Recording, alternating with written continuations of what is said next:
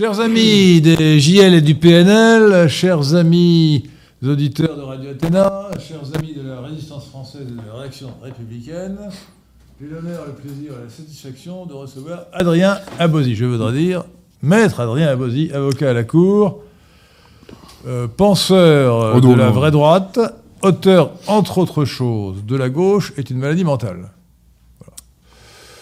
Et ces, réflexions politiques, vous allez me dire politologiques, l'ont amené à s'intéresser à un personnage célébré par la gauche qui est Jean Jaurès. Et aujourd'hui, il va spécialement nous parler du vrai visage de Jean Jaurès.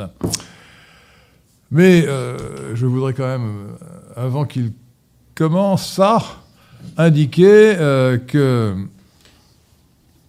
Adrien Abosi laissera son nom dans l'histoire des idées.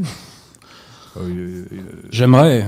dans le- enfin, je veux dire, Ça voudrait dire qu'on a pris le pouvoir. euh, non, non, il laissera son nom dans, dans l'histoire des idées, euh, au moins pour un livre. Alors, honnêtement, j'ai pas encore lu celui- celui-là, mais je, ne- je saurais euh, tarder.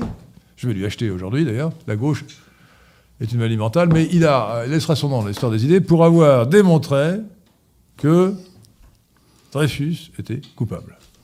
On va en reparler. Dans un livre euh, remarquable que tout le monde devrait avoir lu, euh, qui s'appelle L'affaire Dreyfus, etc. Et alors, euh, je, je le dis au passage parce que c'est- très important.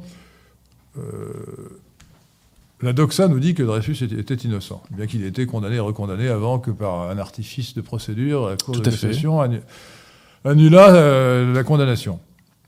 Euh, pour ma part, euh, j'avais beaucoup lu euh, les livres sur l'affaire Dreyfus, euh, notamment, euh, comment s'appelle-t-il, euh, l'avocat, euh, votre confrère, là, Bredin, Bredin. Bredin, oui. Euh, et ça me paraissait très obscur, donc j'ai réservé mon jugement.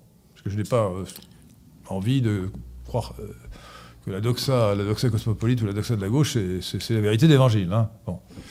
Et j'ai réservé mon jugement jusqu'à la lecture de la- l'affaire Dreyfus par Adrien Abosi. Et là, je veux dire, là, c'est très rigoureux. C'est très démonstratif. Il n'y a strictement aucun doute. Dreyfus était coupable. Bon.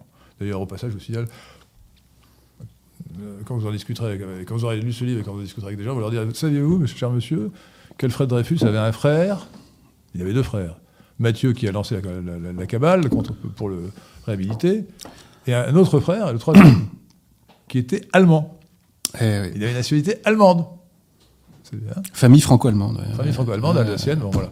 Bon, alors écoutez, nous revenons à notre sujet, mais pas très loin, parce que quand même l'affaire Ah. Dreyfus a joué un grand rôle Ah, dans le passage à gauche de, de la France. Tout à fait. Euh, alors, je vous dis tout de suite, d'ailleurs, que dans la discussion que nous aurons ensuite, vous, pourrez dis- vous pourrez poser des questions ici. Alors, euh, chers, chers auditeurs de Radio Athéna, euh, vous pourrez poser des questions dans le fil de, de fil de conversation de YouTube, en anglais chat. Mais nous donnerons la priorité à ceux qui ont bien voulu euh, venir parmi nous, qui sont physiquement présents. Le présentiel avant le virtuel. Tout à fait. pour, pour jargonner à la manière de Macron. Et, euh, mais, euh, alors, euh, autant vous dire que celui qui aura la priorité pour les questions, c'est Bibi. hein, c'est moi qui poserai des. et, et, et- et je vais d'ailleurs, je me suis dit déjà, je prépare déjà pour le mettre mal à l'aise, le camarade Ab- Abosi, je vais dire déjà, maladie mentale. Mais non, la gauche, c'est pas une maladie mentale, c'est Satan. Je suis, je suis plus catholique qu'Abosi, hein, parce qu'Abosi ne s'est pas aperçu que la gauche avait le visage de Satan. Surtout Voilà. que je vais parler d'une autre maladie mentale très brièvement. Vous allez voir. Bon, alors, allons-y. Alors, écoutez, après cette longue introduction, nous allons nous- intéresser à la gauche et nous allons, euh, grâce à Adrien Aboli, Abosi. déboulonner non pas euh, les grands hommes de la, de la France, mais les faux grands- un, un faux grand homme Ah, qui est Jean- Jean Jaurès. À vous. Merci à vous. Alors, euh, déjà, bonsoir à tous et je vous remercie d'avoir fait le déplacement. Euh, je reviens de manifestation et puisque nous sommes filmés, j'en profite. euh, Manifestation contre le pass sanitaire. Oui, tout à fait, tout à fait. Et donc j'en profite, euh, puisque nous sommes regardés euh, sur Internet, euh, pour euh, inciter toutes les personnes qui le peuvent euh, à faire de même. hein. Il, faut, euh, il faut pousser, là, le vent commence à souffler un petit peu euh, dans nos voiles, donc euh, voilà, il faut en profiter. Je dois énormément, je dois le reconnaître, à Jean Jaurès. Pourquoi? Parce que c'est lui qui m'a fait comprendre, notamment grâce aux questions géopolitiques qu'on va aborder ce soir, qui m'a fait comprendre que la gauche était une maladie mentale. Pourquoi la gauche était une maladie mentale? C'est très simple, c'est que c'est la maladie de la négation du réel. Pourquoi la gauche est la maladie de la négation du réel? Parce que l'esprit de gauche est un esprit démiurgique, d'un démiurge, qui veut refondre le réel. Donc, l'esprit de gauche euh, procède comme ceci. Il hisse ses maximes politiques au rang de dogme. Exemple, euh, l'immigration est une chance pour la France. L'esprit de gauche, pour cela, suspend sa raison, et il épure le réel. Et il ne retient que les faits qui confirment son postulat. Donc je développe pas ça, je l'ai développé ailleurs et c'est pas vraiment le sujet de ce soir. Mais euh, par, par, honnêteté intellectuelle, je reconnais qu'il y a d'autres maladies mentales qui pullulent hein, sur euh, Internet dorénavant, puisque ce que j'appelle le complotisme intégral est une maladie mentale. Une secte vient de se former, je sais pas si vous avez entendu parler, la secte brigitiste. Ouais. Ah, Jean-Michel. Les gars sont motivés. Hein. Ils sont motivés, hein. ils vont très loin. Hein. Quel taré. Voilà. Bref, passons. Je, je, devais le dire parce que je, je n'accepte pas qu'on prenne à ce point les gens pour des imbéciles. Voilà. Parce que, vous savez, c'est pas de moi, c'est P6. Les esprits faibles sont la majorité. Voilà. Donc, je n'aime pas qu'on manipule les gens. Bref. C'était pas le sujet du soir. Donc, vous disais-je, Jean Jaurès euh, m'a permis de, comprendre que la gauche est une maladie mentale par cette sécession qu'il faisait avec le réel. Donc l'objet de, de, cette, de ce soir, c'est de, de, vous dépeindre euh, un visage de Jean Jaurès aussi exact que possible. Pourquoi? Parce que Jaurès est l'objet d'un culte de la personnalité par le système. Il est au Panthéon, bien entouré de Simone Veil et de euh, Voltaire. Bon, moi personnellement, je préfère être tout seul dans, me, dans mon cimetière que mal accompagné. Mais passons. Restez avec nous le plus longtemps possible. Hein. Oui, oui, oui, je compte, hein, je compte bien, rassurez-vous. Euh, en 2005-2006, il y a eu un téléfilm de France 2 sur Jaurès qui s'appelait Jaurès, naissance d'un géant. Euh, dans quasiment toutes les grandes villes françaises, il y a une rue Jean Jaurès. À Toulouse, il y a une université Jean Jaurès. Il y a une chanson de, de Jacques Brel sur Jaurès. Et le groupe de musique Zebda euh, a fait euh, une reprise d'ailleurs de cette chanson. Et à échéance régulière, on célèbre le personnage. Je me souviens qu'en 2017, le funeste et comique Alexis Corbière a fait un discours dans lequel il évoquait donc la mort de Jean Jaurès. Alors comment ai-je été amené à m'intéresser au personnage? Eh bien justement, c'était grâce à l'affaire Dreyfus. Et plus précisément grâce au procès Zola. Zola surnommé par André Figueras le parfait couillon. Je vous laisse deviner pourquoi. Non, c'est grossier ça. C'est une citation. Ah, non, c'est non, une non, citation mais dans le alors, texte. alors, citation dans le texte. hein. Mais bah, alors, on aurait dit, on- il aurait dû dire parfait imbécile. vous allez- vous allez- vous allez citer, euh, euh, citer Macron qui dit euh, Je veux emmerder les non-vaccinés. Hein Euh, je, je me rabaisserai pas à ça. Euh, voilà, donc. Non, pas les choses. Mais en tout état de cause, donc au procès Zola, euh, j'ai été interpellé par une, euh, un passage d'une déposition du général de Pellieu. Le général de Pellieu, c'était un personnage extrêmement digne, extrêmement noble, qui a représenté donc l'armée française au procès Zola. Il a porté la contradiction à un grand nombre de témoins, de témoins de Dreyfusard. Bon, parmi lesquels il y avait un certain nombre de, de guignols, hein, puisque parmi les experts en graphologie, les Dreyfusards ont ramené des dentistes, des, des gens comme ça. Enfin bref, c'est pas très sérieux. Mon, passage préféré de mon premier bouquin sur l'affaire, c'est justement quand je reviens là-dessus, parce que quand on voit ça, c'est terminé, quoi. Je veux dire, au moment on se dit, on nous prend trop pour des idiots pour parler poliment. Oui. Voilà. Euh, donc le général de Pellieu, dans une déposition, s'insurge du fait que Jaurès euh, essaie de euh, retourner la troupe contre les états-majors. Vous voyez? Donc ça m'avait interpellé. Et Jaurès, effectivement, est connu comme étant un Dreyfusard de choc. Il a écrit un ouvrage, d'ailleurs, qui s'appelle L'épreuve. J'ai songé, d'ailleurs, à faire un chapitre où je reprenais un par un euh, tous ces arguments, mais bon, en fait, ça se recroisait avec d'autres passages, donc je ne l'ai pas fait. Euh, mais ce cher Jaurès a-t-il toujours été Dreyfusard, ou à tout le moins, a-t-il été parmi les premiers Dreyfusards Eh bien, la réponse est négative. Déjà, premièrement, euh, Jaurès, à l'époque, avait demandé, enfin, s'était insurgé du fait que Dreyfus n'ait pas été condamné à mort. Mais il y a plus cocasse avec le recul.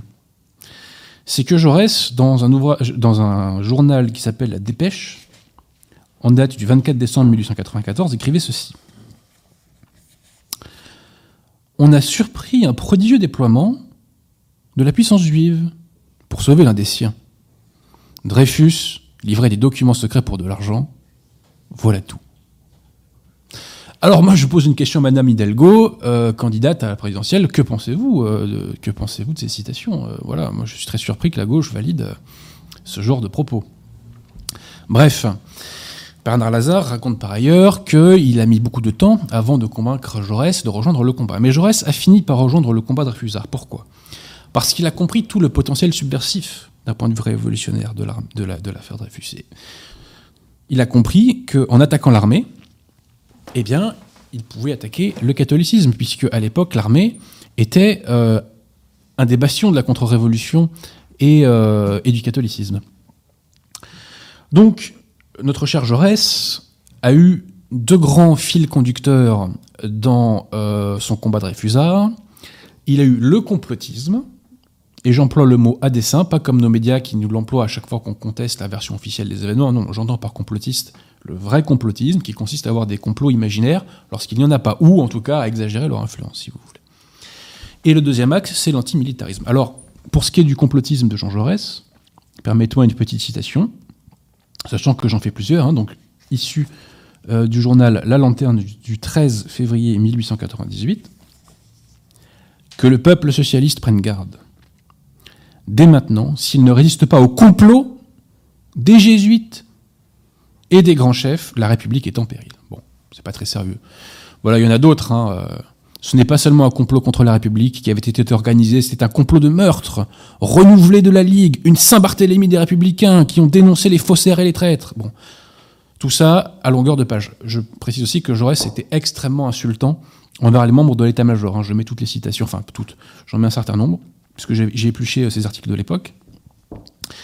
Bref, donc, premier axe, le complotisme, totalement délirant, pompé d'ailleurs en grande partie sur Joseph Reinach, dont je parlerai davantage dans mon tome 3, sur les morts mystérieuses de l'affaire Dreyfus. Euh, et deuxième axe, vous disais-je, l'antimilitarisme. Alors là, je vais, vous, parler d'un oiseau euh, assez particulier, qui s'appelle Monsieur Urbain Goyer. Monsieur Urbain Goyer est quelqu'un, c'était un journaliste, qui a commencé à la droite monarchiste, on va dire ça comme ça, et qui s'est déporté lentement. Il a commencé par devenir républicain, puis socialiste. Et il était extrêmement antimilitariste, ce Urbain Goyer. Et il avait une particularité, c'est qu'il était autant antisémite qu'anticatholique. Et il a écrit un ouvrage en 1905 sous-titré Sera-t-il permis à un Français de n'être ni jésuite ni juif? Vous voyez, donc c'est assez, euh, c'est un personnage qui avait un profil assez, assez particulier. Sans compter qu'il avait un nom prédestiné entre guillemets. Mais bon, euh, j'en dis pas plus. Donc Urbain Goyer a eu des procès. Ah oui, Goy. À l'époque de l'affaire Dreyfus, voilà, euh, il, a été, il a eu des procès euh, pour ses attaques contre l'armée. Bon. Et il a été soutenu à l'époque par Jean Jaurès. Mais Jaurès va finir par mettre euh, en sourdine son antimilitarisme. À partir du gouvernement Valdec-Rousseau, qui va être institué, je crois, en, de mémoire en, en, juin 99 par là, euh, gouvernement Dreyfusard, et qui avait... 1899. Oui, tout à fait, 1899. Et qui, euh, c'est vrai que l'éducation nationale a tellement travaillé les cerveaux qu'il faut préciser que l'affaire Dreyfus, c'était au 19e pour l'essentiel. Bon. Euh, mais, 1894. Pardon? 1894. Oui, oui, tout à fait. Mais vous disais-je, donc, donc dans, dans, dans, la feuille de route hein, du, du, de Valdec-Rousseau, il y avait de liquider l'affaire Dreyfus. Bref. Donc, Urbain Goyer, dans un ouvrage qui s'appelle Histoire d'une trahison, va nous parler de la mise en sourdine de l'antimilitarisme de Jaurès. Il avait un bon style, Goyer, il faut reconnaître. Jaurès jurait de ne pas cesser. Juste à ce moment, M. Valdec-Rousseau lui enjoignit de cesser. Il cessa. Pour quel prix? Celui qu'il toucha de la main à la main ne peut être établi. Celui qu'il reçut publiquement ressort de deux séries de mesures. Alors il en cite une là notamment par une circulaire confidentielle du 26 juillet 1900, commentée plus tard en diverses notes ministérielles ou préfectorales. Le général André, dont on reparlera plus tard, ministre de la guerre, invita les généraux et chefs de service militaire à faire, dans la Petite République, donc le journal de Jaurès, des annonces rémunérées. Les comptes du ministère de la guerre ne portent pas crûment, entre guillemets, salaire des politiciens corrompus. Ils portent décemment publicité. On peut payer 1000 francs la ligne ou le millimètre carré. Alors là, on va arriver à la question des sous. Alors il s'avère que Jaurès, effectivement, était l'un des grands cadres d'un journal qui s'appelait La Petite République. Et ce journal avait une annexe, pour ne pas dire une filiale, euh, qui était donc euh, un magasin qui s'appelait les 100 000 paletots, qui était adossé aux locaux de la Petite République. Et dans ce magasin, vous pouviez acheter des bracelets, des montres, des pendules, des couverts, du savon, de l'eau de mélisse, de l'eau de dentifrice, des chaînes gourmettes, des mouchoirs, des serviettes, bref, tout et n'importe quoi, et le tout, et le tout, à prix cassé. Pourquoi? Parce que les produits étaient fabriqués soit par des prisonniers, soit par des ouvriers et ouvrières dans des congrégations religieuses. Voilà. Alors là, quand même, c'est attendez, scandale. Alors, euh, toute ressemblance d'ailleurs hein, avec des réalités plus contemporaines serait euh, pure coïncidence. Euh, et alors donc, euh, ceci va être dénoncé, et notamment par ce cher Urbain Goyer. Urbain Goyer écrit, c'était dans le journal, excusez-moi, euh, c'était dans le, c'est toujours dans l'histoire d'une trahison, il écrivait ceci. Les profits. Alors je précise que les 100 000 paletots n'étaient pas une coopérative. hein. C'était une entreprise normale, classique, euh, comme on en fait des millions. Donc les profits ne ne se répartissent pas entre les clients. Ils tombent dans la caisse patronale. Et nulle part la férocité capitaliste ne s'était affirmée plus impudemment. Des ouvriers tailleurs ont démontré que les costumes vendus par M. Jaurès au prix de 16 francs lui coûtaient 8 francs 50. Un costume complet pour 8 francs 50, cela met, paraît-il, le salaire des confectionneurs à 0,14 centimes de l'heure. Si les profits d'un tel commerce étaient répartis entre les associés d'une coopérative socialiste, il faudrait dire que les coopérateurs socialistes sont des chacals, vivant sur la misère de leurs frères. Mais encore une fois, l'entreprise est du type patronal, et la maison Jaurès en absorbe les bénéfices. C'était autre chose que les plumes d'aujourd'hui, quand même. hein. Le 17 octobre 1901, dans l'Aurore, Goyer récidive. Et il accuse Jaurès de pratiquer, je cite, aux 100 000 paletots, les affaires telles qu'il les a apprises. euh, attendez, je retrouve. Les affaires telles qu'il les a apprises auprès des maîtres tripoteurs. Le 19, il récidive dans ses accusations. Et le 21, c'est un certain Ernest Vaughan qui écrit Les 100 000 paletots, c'est une boutique et une sale boutique. Les tenanciers de l'établissement achètent au plus bas prix possible des marchandises établies à des salaires de famine. Ils le revendent aussi cher que partout ailleurs, avec de plus gros profits que partout ailleurs, leurs frais généraux étant moindres. Suite euh, à ce scandale, Jaurès va donc quitter euh, la petite République. Voilà. Alors, je cite à ce sujet une phrase de Jules Renard que j'aime beaucoup et que j'ai prise dans son journal. Jules Renard parlait, de ces socialistes qui sont indépendants jusqu'à ne pas craindre le goût du luxe. Voilà. Et ben Jaurès illustre cette phrase de Jules Renard. Un mot maintenant, si vous le voulez bien, de l'affaire des fiches. Alors d'abord, comprenez bien une chose, c'est que d'un point de vue de la Révolution, le grand acquis de l'affaire Dreyfus, c'est que le pouvoir politique a mis la main sur le pouvoir militaire, ce qui n'était pas le cas avant, parce que pendant tout le 19e, l'armée se gérait seule, de façon totalement autonome. Elle décidait elle-même des promotions, des nominations, etc. Bon. Avec l'affaire Dreyfus, ça c'est terminé. La, trahison vient d'ailleurs d'un général, qui est le général Gallifet, qui, en tant que ministre de la guerre du gouvernement Waldeck-Rousseau, euh, va prendre toute une série de décrets qui vont donner au gouvernement le droit de nommer les généraux. Cette épuration va se poursuivre sous le successeur de Gallifet, qui est le général André. Et c'est là qu'on va arriver à ce qu'on appelle l'affaire des fiches. Alors qu'est-ce que c'est l'affaire des fiches? C'est très simple. C'est un système de renseignement sur les officiers.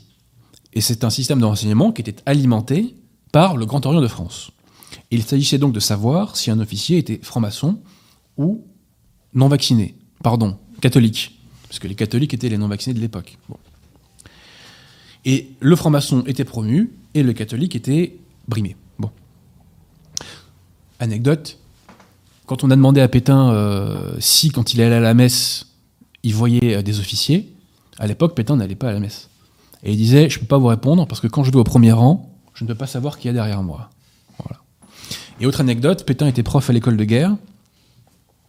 Et un jour, le général André vient visiter l'école de guerre. Et alors donc, un certain nombre de cadres de l'école de guerre sont euh, alignés, si je puis dire, au garde à vous. Et quand le général André euh, passe devant chaque militaire, eh bien, il cesse le garde à vous et il lui tend la main pour lui serrer la main et après il se remet au garde à vous. Donc le général, le général André serre les mains une à une, tac, tac, tac, et il arrive à Pétain, qui est au garde à vous. Le général André lui tend la main, et que fait Pétain? Il reste au garde à vous. Et donc là, un ange passe, comme on dit, et André n'assiste pas, et il passe au suivant. Voilà. Donc comme quoi Pétain était un homme indépendant d'esprit. Parenthèse qui ne fait pas de mal. Alors, ce système des fiches euh, va chuter, notamment euh, par un franc-maçon repenti qui s'appelle Bidguin de mémoire. Et c'est euh, ce Bidguin va contacter un député nationaliste qui s'appelle Guyot de Villeneuve. Ouais, c'est ça, Guyot de Villeneuve. Bon. et donc, à l'Assemblée, Guyot de Villeneuve va dénoncer le scandale et il va citer des pièces, etc. Et là, tremblement de terre. À l'époque, c'est le gouvernement Combe, hein, je précise, le funeste Combe. Tremblement de terre dans la majorité. Euh, c'est un motif euh, suffisant pour faire chuter le gouvernement. Donc tout le monde euh, essaie de se défendre. à gauche, à droite, on attaque fort. Et la gauche va finir en partie par lâcher le gouvernement, mais quelqu'un va quand même essayer de justifier le système des fiches pour soutenir le gouvernement. Et qui est ce quelqu'un, vous me voyez venir? Eh bien, c'est Jean Jaurès. Voilà. Donc Jaurès va défendre la discrimination. Euh, c'est le Conseil constitutionnel de l'époque, si je puis dire. Euh, il défend la discrimination, euh, il défend le système des fiches, il défend la délation. Alors, cette histoire des fiches, sachez tout de même que les nationalistes ont fait le boulot, puisque un certain député Sifton, Sifton va être choqué donc, du système des fiches, et donc il était député, donc imaginez les députés d'aujourd'hui au Palais Bourbon. Il descend quand le général André est en train de parler à, la Chambre, il descend donc tout en bas, il va en face du général André, et que fait-il? Eh ben, il lui, met, une gifle, exactement. Il lui met une gifle. Alors, il va, il va y avoir un procès. Il va y avoir un procès. Mais quelques jours avant le procès, que se passe-t-il? On retrouve M. Sifton euh, mort, asphyxié. Voilà, parce qu'il n'avait pas vu que sa, cheminée, n'est-ce pas, était totalement bouchée. Et donc, il n'a pas vu le truc, hein, et il s'est il s'est asphyxié, euh, il s'est asphyxié tout seul, hein, bien entendu. Hein. On l'a pas aidé. Hein. Non, je plaisante, évidemment c'était un meurtre, et Léon Daudet d'ailleurs en a rapporté les preuves quelques années plus tard. Parce que bien entendu, on ne voulait pas faire le procès des fiches. C'est aussi simple que ça. Et d'ailleurs, il y a un autre député qui a représenté, c'est celui-ci, le député de Bernice. Donc ça, c'est une scène qui s'est produite euh, en février 98. Euh, et, je, au tout début du, bouquin, vous verrez, là, je, mets un article du Temps qui relate euh, les, événements. Et donc, euh, Jaurès, qui fait un discours pris à partie par le député de Bernice, donc, qui lui dit Vous êtes payé par le syndicat Dreyfus, etc.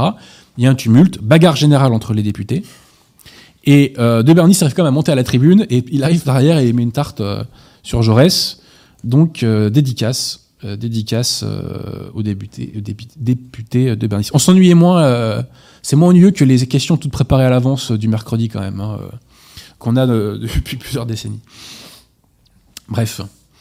Donc voilà pour ce qui est de l'affaire des fiches. Alors maintenant, j'en arrive aux questions géopolitiques, parce que c'est vraiment ça, moi, qui m'a fait comprendre que la gauche était une maladie mentale. Euh, ça prend une bonne partie de, En fait, Jaurès, c'est la deuxième partie de mon bouquin, et les questions géopolitiques euh, occupent une place substantielle dans cette deuxième partie. D'abord, quelle était la menace qui pesait contre la France fin 19e, début 20e C'était la menace pan-germaniste. Alors, j'anticipe, euh, je sais qu'il y a des germanophiles fanatiques, moi je ne suis pas germanophobe, je demande à ce que la France s'entende le mieux possible avec l'Allemagne, Seulement, je demande juste à ne pas être le dindon de la farce, si c'est pas trop demandé. Hein, bon. Bref, donc il y avait cette menace pan-germaniste, et j'oppose dans mon ouvrage, parce que la menace pan-germaniste était parfaitement identifiée et excellemment traitée par André Chéradam, le journaliste André Chéradam. Ses ouvrages sont absolument passionnants. Ils sont tous en PDF sur Internet, sur le site archive.org. Euh, je vous invite à y aller. En plus, il a un très bon style. C'est très facile à écrire, à lire, que dire, à lire. Euh, c'est génial. Voilà, André Chiradam, c'est génial. Euh, moi, j'ai dévoré ça. Euh, vraiment intéressé au personnage. Donc, j'oppose l'approche géopolitique d'André Chiradam à l'approche géopolitique de Jean Jaurès. L'approche de Jean Jaurès étant une approche, approche kantienne, et celle de Chiradam étant une approche thomiste. Chiradam, il part des faits et il conclut. Jaurès, c'est l'inverse. Il dégage des schémas mentaux qu'il essaie de plaquer sur le réel. Alors, cette, euh, cette menace pan-germaniste, qu'est-ce que c'était? C'est très simple. Dans la dernière partie du 19e, l'industrie allemande a connu une explosion euh, gigantesque en termes de croissance. En, gros, euh, c'est l'équivalent de ce qui s'est produit en Chine au début du 21e. Sauf que les grandes puissances prennent peur de cette expansion industrielle, et que font-elles? Eh ben, Très simplement, elles mettent des barrières douanières. Donc les, industries allemandes ont du mal à écouler leurs produits. Donc pour assurer leur pérennité, eh bien, le Reich va vouloir créer une zone de libre-échange bah, pour que, tout simplement, l'industrie allemande écoule ses produits. Alors que euh, va-t-il se passer? Euh, Guillaume II va reprendre les, euh, projets, des, des pan-germanistes pour créer ce nouveau Solverein, ce gigantesque Solverein. Et ce Solverein va avoir deux grands axes. En fait, il va en avoir cinq, mais il y en a deux principaux.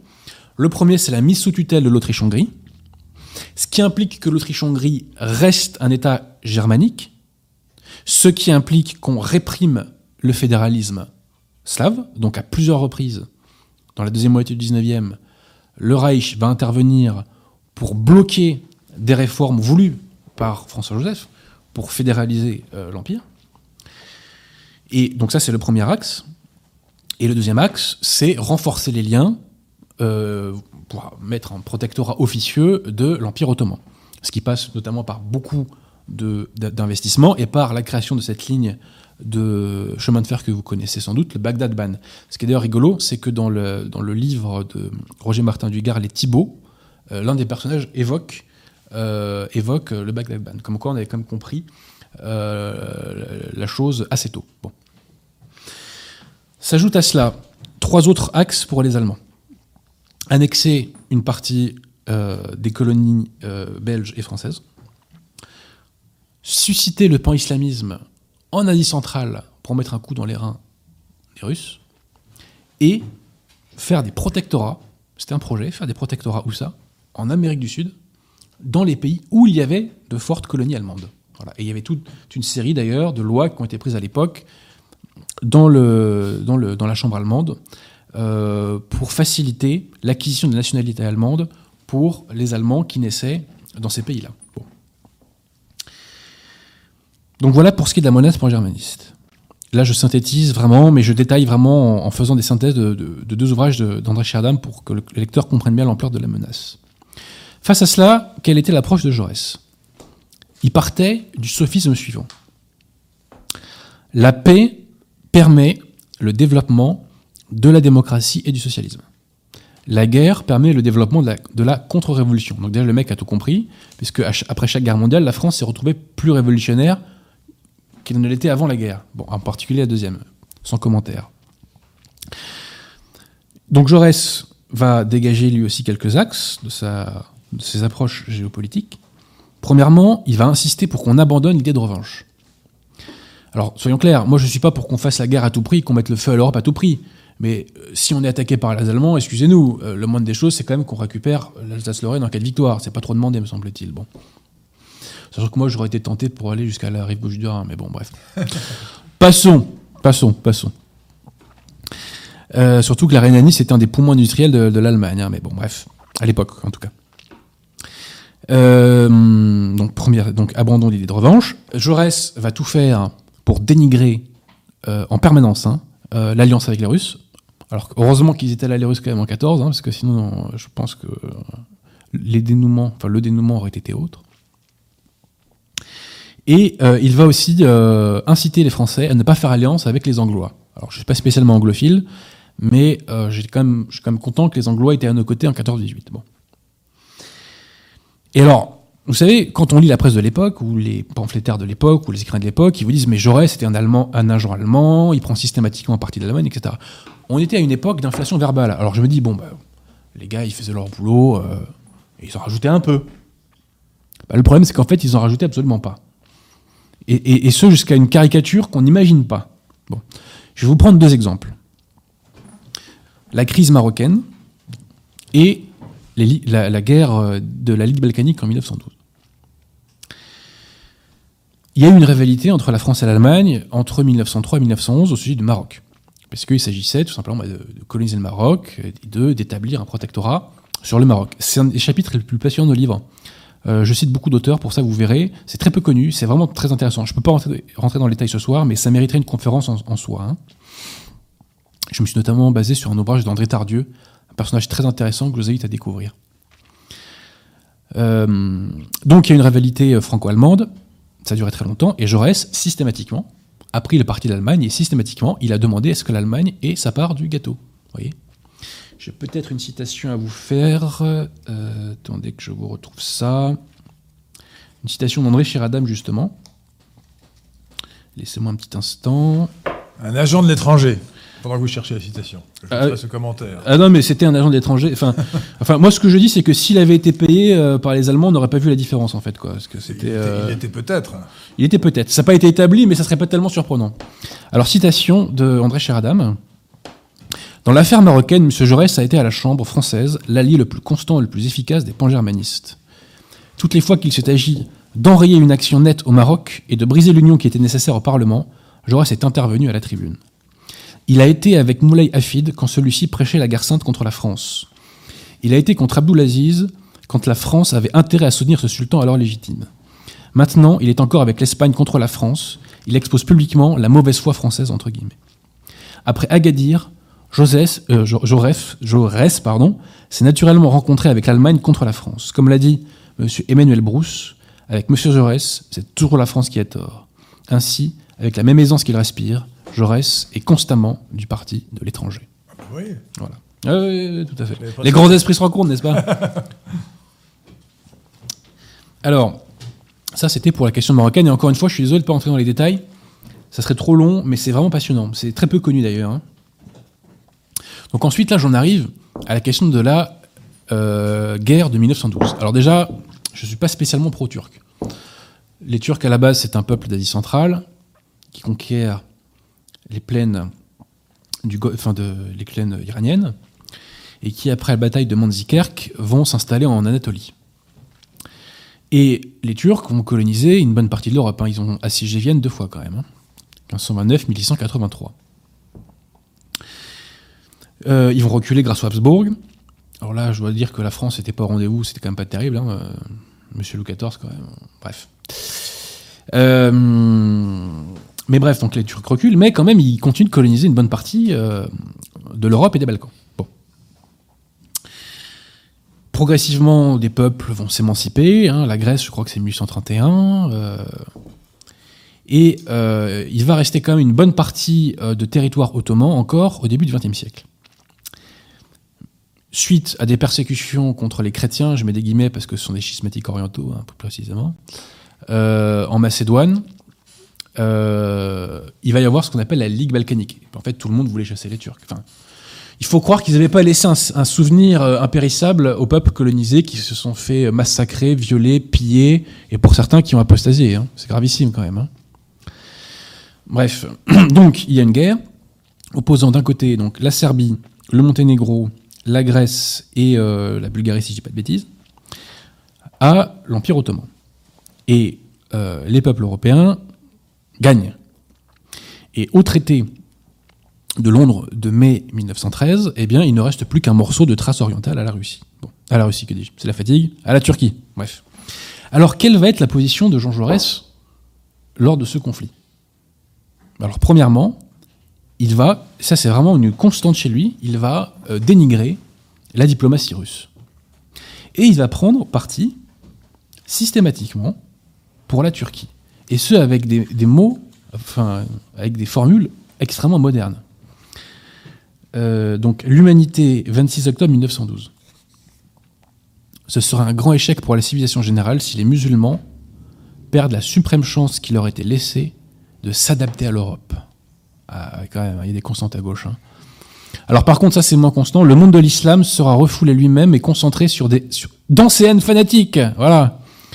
Si les victoires et les revers s'étaient équilibrés dans les Balkans, une transaction honorable et sage pouvait intervenir. Bien sûr, la Turquie était connue, effectivement, pour ne pas y aller avec le dos de la cuillère. Le triomphe absolu des États balkaniques créera à l'Europe de terribles difficultés et il ne rendra pas aisé une organisation de justice entre toutes les races juxtaposées dans les Balkans. Ah, il croit à l'existence des races en tout cas, ce cher Jaurès, bref.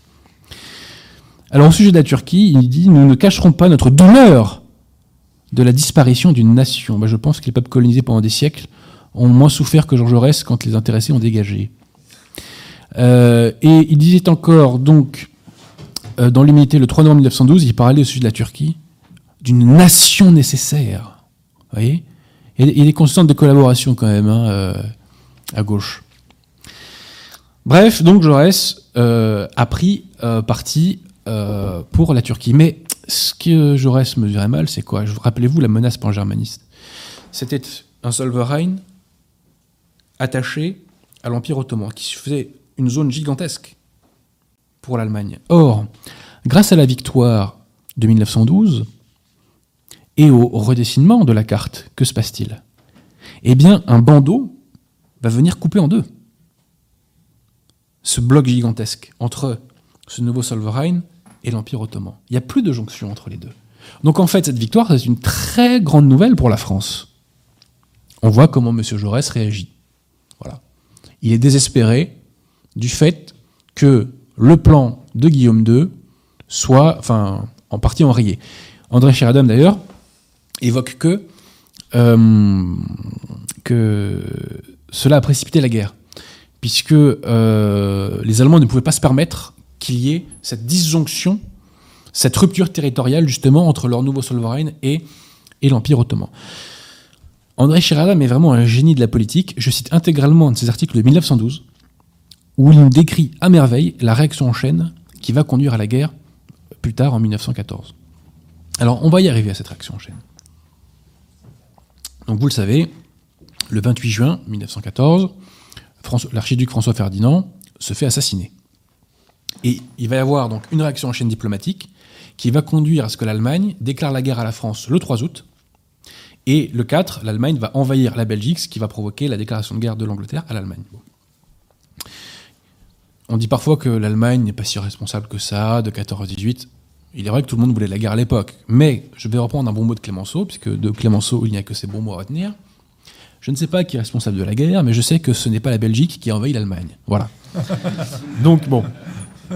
Et savez-vous le motif officiel pour lequel l'Allemagne déclare la guerre à la France? C'est parce que la France aurait bombardé le 3 août euh, des, villes euh, allemandes. C'est totalement faux, ça n'a jamais existé. Donc on a vraiment inventé ex nihilo un motif totalement bidon pour déclarer la guerre. Bon. Mais vous disais-je donc, il y a donc cet assassinat de l'archiduc. Que va être le rôle de Jaurès jusqu'à sa mort le 31, euh, le 31 juillet 1914 alors, il va, prendre, il va, faire une réunion politique, je dis pas meeting, hein, vous avez vu une réunion. Crise cardiaque. Une réunion publique. Euh, donc le 5 juillet, dans lequel il va évoquer diverses choses. Mais qu'est-ce qu'il va faire? Il va dénigrer, une fois encore, l'alliance russe. C'est-à-dire que la guerre menace, et là, on sent que ça va pas tarder à exploser, et il n'a rien d'autre à faire que de, que de dénigrer, aux, yeux de l'opinion publique française, un allié absolument indispensable à la France. Bon, je ne sais pas s'il a été payé, mais bref. Et euh, vous le savez, Jaurès va être assassiné euh, le 31 juillet, donc 1914. Alors, il est assassiné à un moment où je ne sais plus s'il sort du restaurant ou s'il est encore en train de dîner, mais il dînait pour se préparer à l'écriture d'un article. Et sur quoi était l'article? Bah, Notamment, l'article révélerait donc l'inaptitude du gouvernement, le militarisme de la Russie l'influence d'Izolfsky, et il dénoncerait tous les malfaiteurs de la France de Poincaré. Donc c'est-à-dire qu'en fait, au moment où on a besoin d'unité, en France et avec nos alliés, il attaque la France et ses alliés. Je précise qu'à la date où Jaurès fait ça, l'Autriche-Hongrie mobilise, et les Allemands ont demandé à la France de rester neutre en cas de conflit. Et comme gage de neutralité, les Allemands demandaient d'occuper euh, la ville, notamment de Verdun et une autre qui s'appelle Toul, je crois de mémoire, je sais plus trop. Euh, mais en fait, c'était euh, des conditions que la France ne pouvait pas accepter et c'était le signe évident que les Allemands allaient attaquer. Mais M. Jaurès ne trouve rien d'autre à faire, donc, eh bien, que de taper sur les îles de la France et sur la France elle-même. Voilà. Donc, pourquoi Jaurès a-t-il été à ce point à côté de la plaque? Bah, C'est très simple, c'est parce que il a une approche kantienne de la géopolitique et il a projeté sur le réel des schémas qui n'existent pas. C'est-à-dire que pour lui, la Russie, c'était pas notre allié. C'était le tsarisme. C'était le tsarisme opposé à la révolution, donc il fallait les combattre à tout prix. C'était des méchants, il fallait pas s'allier avec eux. L'Allemagne, en revanche, c'était une, c'était une puissance pacificatrice. Voilà. Voyez? La France, c'était une nation insuffisamment convertie aux droits de l'homme et il fallait calmer ses pulsions bellicistes. Voilà. Et la Turquie, c'était l'Empire ottoman qui a colonisé toute une partie de l'Europe, c'était une nation nécessaire. Alors, je terminerai par trois citations. Première citation de Déroulède. Vous savez qu'il y a eu un duel au pistolet d'ailleurs entre Déroulède et, euh, Jaurès euh, à la frontière de l'Espagne, à une époque où Déroulède était euh, exilé. Déroulède écrit ceci. C'est un télégramme du 30 novembre 1904. Bon, je ne vais pas tout vous lire, c'est un peu long. Je vous tiens, vous, monsieur Jaurès, pour le plus odieux pervertisseur de conscience qui ait jamais fait en France le jeu de l'étranger.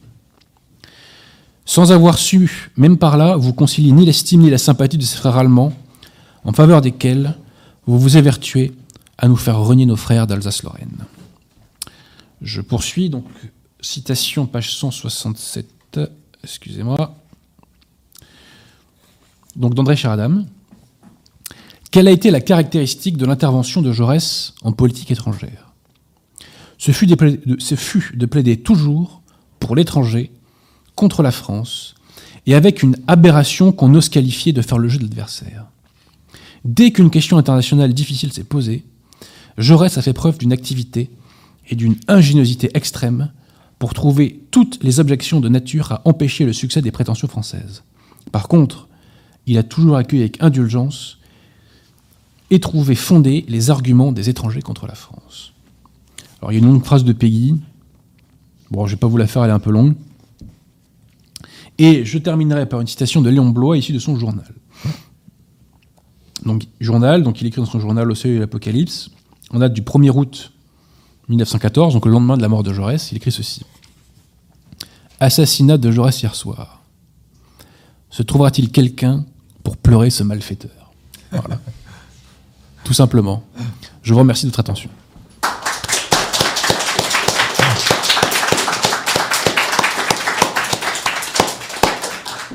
Eh nous passons au jeu des questions. Alors, euh, comme je l'ai dit, euh, je m'accorde la priorité. Euh, et donc, j'en pose au moins une question à maître Adrien Abosi. je crois me rappeler, mais vous allez me le confirmer, que l'assassin de Jaurès a été acquitté. tout à fait. C'est quand, même, quand même extraordinaire. C'est un assassin acquitté. C'est une autre époque. Oui, c'est comme la femme de Joseph Caillot, oui, de Joseph Caillot qui avait assassiné le directeur du Figaro. Et à l'époque. Alors, ça, c'était quand même scandaleux, parce que franchement. Bah, qui était son avocat? Ce n'était pas Maître Bozzi, à moi que vous soyez non, non, non, non. réincarnation de l'avocat. C'était Maître Laborie, l'avocat de Dreyfus.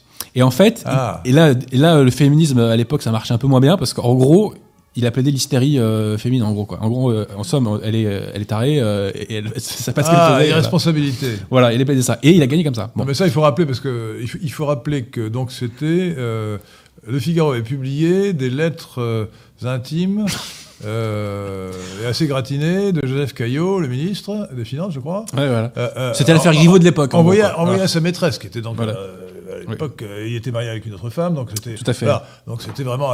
Aujourd'hui, la morale a un peu disparu, mais à l'époque, c'était quand même un sacré scandale. Tout à, hein. Je rappelle que l'adultère à l'époque était un délit. Hein. Tout à fait. Code père, on allait en prison. C'est pour ça que, d'ailleurs, que dans le, le, théâtre, le, théâtre, de boulevard, on voit à l'époque Courteline, on voit le commissaire de police qui arrive. Oui, oui, dans Fédo aussi. les amants. Bon.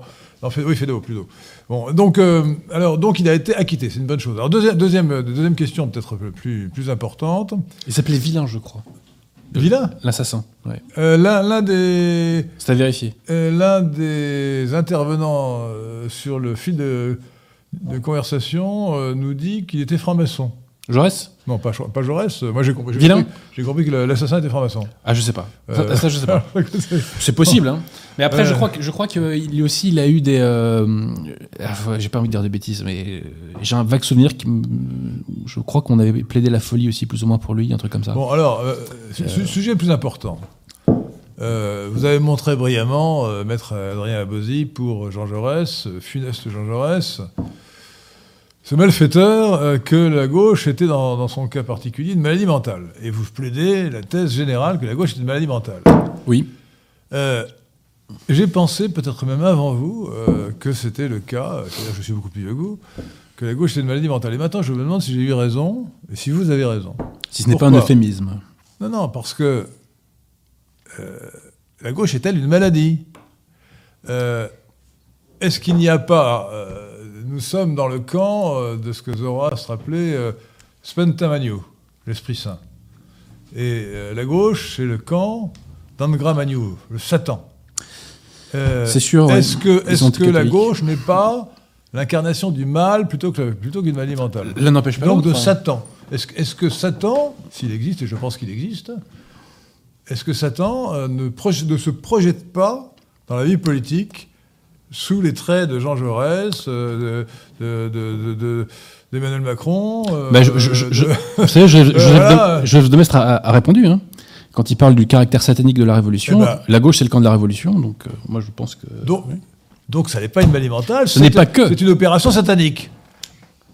Ouais, Non, parce que si c'est une maladie mentale, le, le malade mental n'est pas responsable de ses actes. Alors, Euh, tandis quand vous- tandis que le, la personne possédée par le démon, ouais. elle est, elle est en fait responsable. Elle a accepté d'être possédée par le démon. C'est pour ça que je distingue trois Elle est stades. diabolique. Je distingue trois stades, vous verrez, euh, de la gauche.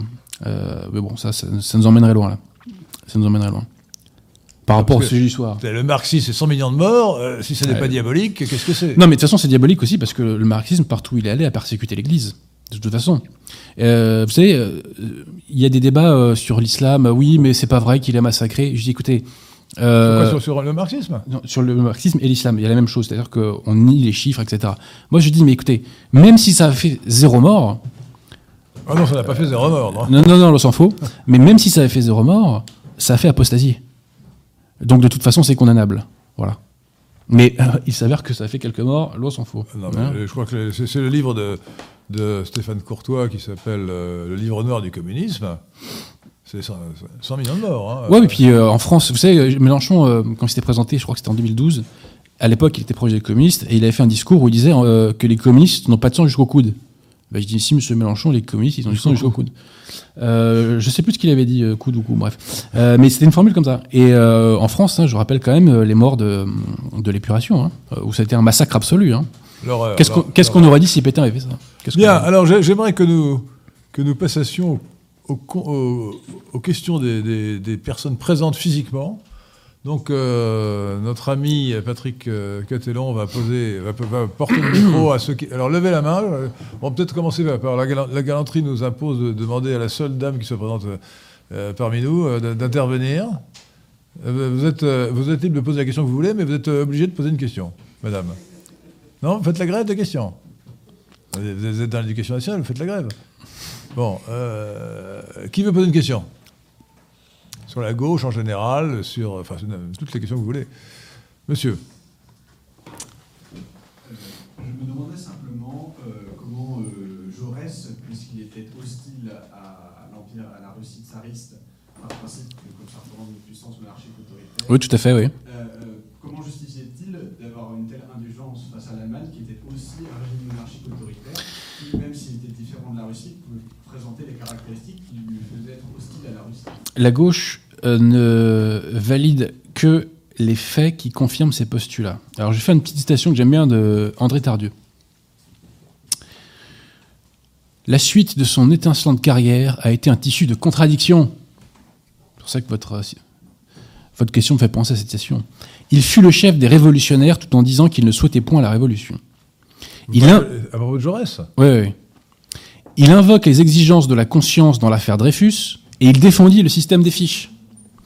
Il posait la question de droit pour la Pologne, pour la Finlande, pour l'Arménie, parce que ça ennuyait les Russes. Mais il accusait de bellicisme ceux qui, posaient, ceux qui la posaient pour Alsace-Lorraine. Il fut sous le combisme, en dépit des impératifs de sa doctrine, le type achevé de l'opportuniste, laissant de côté, pour ne pas gêner le bloc de gauche, le programme social de son parti. Alors, euh, j'aime bien aussi Goyer, il a une bonne plume. hein. Même si politiquement, c'est pas ma tasse de thé, hein, euh, on n'était pas du tout sur la même ligne, mais il a une bonne plume. hein. Donc, tout a été dit sur la prodigieuse versatilité du citoyen Jaurès, qui rend impossible un examen suivi de ses idées. Parlant à G continu durant des journées, écrivant à G continu des colonnes de journal, il est incapable de se rappeler aujourd'hui ce qu'il a pu déclarer le mois dernier. Il adapte sa pensée aux intérêts du moment, Il conforme ses conclusions aux tendances de l'auditoire, d'où ses contradictions et, ses, et son perpétuel distinguo. Bon, la citation est longue, je ne vais pas plus loin, mais bref, c'est quelqu'un qui ne s'embarrassait pas, je dirais, du principe de non-contradiction. Voilà. Alors, un, un auditeur de, de Radio Athéna, euh, euh, qui s'appelle Inquisiteur, il est bien nommé, nous dit euh, Les gauchistes convaincus sont des serviteurs du malin. Oui, bah ça, je ne vais pas le contredire. hein. Surtout à l'époque Inquisiteur, il a choisi. Surtout à l'époque à laquelle on vit. Autre question dans la salle.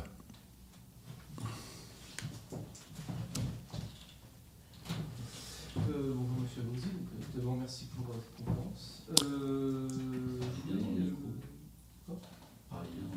Très bien. Euh, je vais vous poser une question. Fort, fort, plus fort. Une question, ou en tout cas une remarque euh, par rapport au rapport de Jaurès à la Russie, Oui, qui quand même m'a frappé par sa stupidité, oui, oui. puisque euh, considère euh, la Russie comme une puissance tsariste, alors que à la veille de la guerre, elle avait quand même été déjà passée par plusieurs révolutions, notamment la révolution de 1905, et de, de nombreuses autres réformes en fait euh, qui ont fait une sorte de, de régime parlementaire. euh, Ouais. Après, après, en France et en Russie, on n'a pas la même définition du mot parlementaire, je crois. C'est euh, c'est- aussi ça, quoi. mais euh, il y avait une, enfin, une assemblée, etc. Euh, et, et voilà, et ce qui est très curieux, c'est quand même que euh, même quelqu'un, alors, bon, on partage évidemment pas les, les idées, mais même Lénine, qui était également très idéologisé, euh, voyait bien que c'était euh, l'inverse en fait, euh, qu'il y avait. euh, enfin, Mais vous savez, en- inversé. faut pas partir du principe que nos, nos contradicteurs sont euh, cohérents intellectuellement. Et euh, l'homme de gauche est capable de toutes les contorsions intellectuelles. On l'a vu cet été. Rappelez-vous Le Drian qui vous parlait des talibans inclusifs. Alors là, on aurait pu croire que c'est une blague euh, d'un type qui lâche ça sur Twitter. Taliban inclusif, c'est une belle formule, Ouais, ça. Taliban inclusif.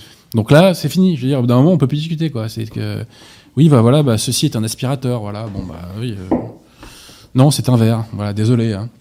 La gauche nie l'essence des choses. Voilà. Alors que nous, qui sommes de droite et thomistes, nous, on considère que les choses ont des essences et qu'on ne peut pas les changer. Voilà. Non, mais la gauche est dans l'expression idéologique de l'utopie égalitaire, elle est utopiste par principe, et on ne peut pas être dans l'utopie sans nager dans les contradictions. Bah oui, tout à fait. Mais de toute façon, c'est- c'est la déconnexion avec le réel. Toujours. Alors, au passage, un, un auditeur que, nous dit Que pensez-vous du livre de Thierry Volton sur l'histoire mondiale du communisme? Ah, je n'ai pas lu. Ben, Moi, j'ai jeté un coup d'œil, j'ai regardé. Ce n'est pas très bon. hein. D'ailleurs, Thierry Volton euh, n'est pas, pas excellent. Euh, voilà, je ne vous conseille pas la lecture de ce livre, qui me paraît plutôt médiocre, démagogique et pas très bien orienté. Je te vois, non, je connais pas. Donc, Ah, euh, non, mais euh, bon, voilà, n'insistons pas. Je pourrais, j'ai- un souvenir un peu vague parce que je l'ai lu il y, a, il y a quand même un certain temps, mais euh, j'en ai gardé le souvenir d'un livre sans, inté- enfin, sans beaucoup d'intérêt, hein, vraiment. hein. Voilà, c'est un, auteur décevant hein, quand on le, le regarde de près. Alors, autre question dans la salle, d'abord. Euh, alors, Georges Sorel. Euh, un certain monsieur Pascal Moget, mais je vous prends le. Je vous retire le, le, le pain de la bouche. Georges Sorel a dit. Georges Sorel a dit beaucoup de choses sur Jean Jaurès, beaucoup de choses intéressantes sur le socialisme parlementaire qu'il qu'il vomissait. Qu'en pensez-vous? Bah, j'ai réédité euh, dans mon tome 2 de l'affaire Dreyfus. J'ai réédité un petit bouquin donc, de Georges Sorel, La Révolution inclusienne. Alors déjà, je l'ai réédité parce qu'au niveau du style, c'est extrêmement bien écrit. Quoi. Et c'est vraiment un plaisir des yeux. Voilà. Et en fait, je l'ai- pourquoi j'ai fait cette réédition? C'est pour moi. hein. C'est que le bouquin, je le lisais sur PDF. Euh, franchement, je préférais, je préférais le lire dans un bon bouquin, donc j'en ai profité pour, euh, pour le rééditer le lire dans une... euh, voilà, dans une... euh, pour le lire dans un... euh, Enfin, c'est mieux qu'un PDF, on se comprend. Donc, donc effectivement, alors Sorel dans ce bouquin, en fait, Sorel était Dreyfusard hein, au moment des faits, mais là il tire sur ses petits copains, quoi. En gros, hein, voilà, il, s'amuse. Je crois pas qu'il est spécialement dur avec avec Jaurès de mémoire. Il est surtout dur avec Anatole France notamment, qui ramasse au passage, avec Zola, etc. J'ai- pas le souvenir précis de ce qu'il dit sur Jojo, euh, sur l'affreux Jojo. Voilà. La faux Jojo. Voilà. Monsieur Caténon. Une question de Fargori77. Maître Abosi sait-il pourquoi Jacques Bainville croyait en l'innocence de Dreyfus? Parce qu'il était mal renseigné. Voilà pourquoi. Bah, Moi j'ai la réponse parce qu'il n'a pas lu le livre d'Abosi, c'est tout. Mais vous savez, euh, Qui a été écrit après sa mort. oui, mais les éléments factuels de mon livre n'ont pas été recueillis par moi. Ils ont été recueillis par l'armée. Non, mais il n'avait pas étudié la question, c'est tout. Oui, oui, non, mais voilà. Je, je- Ah. Mais en fait, quand on étudie le dossier, en fait, c'est terminé. Voilà, Voilà. c'est tout. C'est que quand vous ex- consciencieusement, sans préjugés, vous voyez, je pars pas du principe que Dreyfus euh, est une femme. euh, Vous voyez, je non, non, j'ai étudié le dossier sans préjugés. Voilà. Euh, quels sont les faits? On ne donne pas aux faits une portée qu'ils n'ont pas. On évacue bien entendu ceux qui sont pas euh, sérieux, parce qu'il y a eu des antidreyfusards aussi qui, par leurs excès et leurs bêtises, ont donné du grain à moudre aux gens d'en face pour dire regardez comme ils sont pas sérieux. Toute ressemblance d'ailleurs avec une époque, bah, parce qu'on connaissait la formule. Euh, mais voilà, il était mal enseigné, c'est tout. Mais vous savez, au procès de Rennes, en fait, Dreyfus, à chaque fois qu'il a été jugé légalement, a été condamné. Et au procès de Rennes, euh, il y a tous les éléments qui permettent de, euh, de, de conclure à la, à la culpabilité. Et même, vous savez, euh, le, sur la fameuse question de la dictée. Jaurès, euh, enfin. Expliquez un peu parce que tout le monde le connaît Donc, en fait, donc, le fameux bordereau. voilà, en fait, pour piéger Dreyfus, Attendez, parce que on le convoque. Vous vous adressez à des gens qui ne connaissent pas forcément. C'est vrai, c'est vrai. L'affaire Dreyfus commence parce que une excellente dame, dont j'ai oublié le nom, mais qui mériterait d'être mise au Panthéon, qui était une femme de ménage, Madame Bastian, ouais. Madame Bastian, euh, était en fait un, euh, une espionne. Elle espionnait l'am- l'ambassade d'Allemagne pour le compte de services secrets français. Bien. Et euh, elle, donc, elle ramasse. Alors, ce, ce crétin de, de colonel, euh, de, de capitaine euh, Copper, ouais. Voilà, Schwarzenegger- bon. Ouais. Euh, un, nom- imprononçable, jeter ces, pa- les- papiers dans, dans la, dans, la, dans la corbeille à papier sans, sans les, les broyer. Bon. Et donc elle a ramassé ça et elle l'a rapporté au, au service secret français. Lesquels s'amusaient à, remettre les morceaux. Pour, et c'est comme ça qu'on a trouvé un bordereau euh, Oui. d'un espion euh, de- qui était dans l'armée française. Et il fallait tr- démontrer que c'était Dreyfus. Et d'où la, dictée, euh, l'épreuve de la dictée que vous racontez très bien dans votre livre sur l'affaire Dreyfus, Adrien Bozzi, édition Altitude, je le rappelle. Euh, Merci. D'où l'expérience de la dictée où le, je ne sais plus quel général euh, demande à Dreyfus de C'est du paty de Clam, oui, tout à fait. de, de- faire une dictée. C'est très rigolo, racontez l'histoire. Donc, euh, pour avoir des preuves contre Dreyfus, donc euh, du paty de Clam, donc qui s'est bandé la main pour faire croire qu'il était blessé, lui dit écoutez, je peux pas écrire. euh, j'ai un- j'ai une lettre à écrire au général de Boisdeffre. Est-ce que vous pouvez l'écrire à ma place? Dreyfus, pas de problème, je l'écris. Et donc, du paty de Clam commence à dicter, mais au bout d'un moment, il se met à citer des passages du fameux bordereau. Et que se passe-t-il? À ce moment-là, Dreyfus change d'écriture. Vous voyez? Et euh, plus tard, il justifiera ça en disant que c'était parce qu'il avait eu froid aux doigts. Donc moi, je vous pose la question est-ce que vous avez déjà changé d'écriture quand vous avez froid aux doigts Moi, euh, j'ai pas le souvenir. Mais ce qui est encore plus fort, c'est que Maître Demange, au procès de Rennes, le reconnaît ça, il l'avoue. Il dit oui, c'est vrai, j'avoue, il y a eu un changement d'écriture, parce qu'au bout d'un moment, il y a les faits, c'est c'est là. Bon. C'était incontestable. Voilà, exactement. Et, et même le mot qu'il emploie, je crois, de mémoire, c'est indiscutable. Bon. Mais il dit, mais ensuite, rassure- mais ensuite, après, il s'est remis à bien écrire. Donc ça veut dire qu'en fait, il a changé d'écriture parce qu'il avait froid aux doigts, et quelques secondes plus tôt, il avait rechaud aux doigts, et donc il s'est remis à bien écrire. Non mais attendez, c'est quoi ça? C'est pas sérieux. C'est pas sérieux, on prend les gens pour les imbéciles. Sachant que les preuves que vous avez réunies, enfin que vous avez reprises, euh, parce qu'elles étaient. En fait, que j'ai que j'ai resynthétisé Voilà, que- ouais, et voilà. représenté. voilà. Elles, sont, euh, elles sont accablantes et elles ne se réduisent pas du tout à, Non, non, non, tout à fait. au bordereau, qui qui est un élément parmi beaucoup d'autres. hein. Et puis aussi, il y a des indices qui étaient gigantesques. Enfin, il avait des maîtresses espionnes. Attendez, euh, ça, on oublie de vous le dire hein, dans les téléfilms et tout ça. euh, Monsieur Polanski, il vous l'a pas dit, ça. hein. Euh, vous savez, euh, quand je dédicace mon, mon tome 2, parce que je fais la critique du film de Polanski dans le tome 2, des fois, je mets de Reinach à Polanski, rien ne tient. Voilà, y avait Polanski, pas? Rien ne tient. Ouais, voilà. Jo- Joseph Reinach, c'était l'un des trois du complot qui a lancé l'affaire Dreyfus avec Mathieu, Mathieu Dreyfus, le frère, Euh, Joseph Frénac, c'était le député, c'est ça? Oui, tout à fait. Et puis c'était un homme de finance. Et puis, euh, et puis Ber- euh, comment Bernard Lazare, ouais. Bernard, Lazare, qui, qui, qui est plutôt sympathique, Bernard Lazare d'ailleurs. hein. à certains égards, il l'est, mais Euh, quand vous aurez le tome l'antisémitisme. 3, quand vous aurez lu le tome 3, il le sera un peu moins. Parce que dans, dans son livre sur l'antisémitisme, il reconnaît quand même beaucoup de choses. hein, c'est quand même assez- Ouais, ouais, mais bon, euh, dans l'affaire Dreyfus, euh, il a, il soudoyé des. Enfin bref, on, en- reparlera. Là, on a un complot, euh, un complot qui est lancé donc par euh, Mathieu, euh, Mathieu euh, Dreyfus, le frère, le frère, le frère français, pas le frère allemand, euh, Joseph Renac, député, et euh, Bernard Lazare, qui est journaliste- cheville ouvrière, Le journaliste Ber- Bernard Lazare. ouais. Mais donc euh, après, Bainville, Qui sont, euh, euh, qui sont- très qui sont- longtemps, euh, qui sont euh, juifs tous les trois, je le signale, hein, au passage. hein. Ça, ça fait très longtemps que je l'ai pas lu. Tous les trois, Euh, hein. trois sur trois. Oui, c'est pas faux, ouais, factuellement. Ah, écoutez, ouais. Euh, Jean, Jean-Denis Brodin est juif aussi, hein, euh, au passage, je vous le signale. Mais sachant euh, qu'il y avait des chefs de presse. Et, et Polanski aussi, d'ailleurs. Il n'est pas seulement pédophile. Sachant qu'il y avait des, euh, il y avait des chefs de presse euh, juifs anti-Dreyfusards à l'époque. Il y en avait deux. Bah, il y en avait un, c'est le, propriétaire du, bah, des Figaro- euh, Du Gaulois. Du Gaulois, du Gaulois. du Gaulois. Ouais, mais il y en avait un autre dont j'oublie le nom. Bref. Mais lui, c'était, lui, le, comment je sais plus comment il s'appelait, mais c'était Meyer, Meyer, Mais, mais. Arthur Maillard, je crois. Mais, mais Arthur Meyer, mais il était assimilé, lui. Donc voilà. Il, il était comme Je veux venir là, je veux il, venir. était comme mon ami. Je veux François- venir. Il était comme mon ami François Jean Dreyfus. Il n'était pas comme Zemmour, qui n'est pas assimilé, lui. Ah, vous avez des amis, euh, d'accord, euh, d'origine. Voilà. euh, François Jean Dreyfus, vous n'avez pas connu Euh, la Sorbonne, qui était je- membre du conseil d'illustration du Carrefour de l'horloge. je- je ne l'ai pas connu, non. Il était tellement assimilé qu'il s'est converti au christianisme. Donc, euh, oui. Euh, excusez-moi, il était luthérien, pas catholique. Ouais. Personne n'est parfait. Personne n'est parfait, ouais. À commencer par votre serviteur.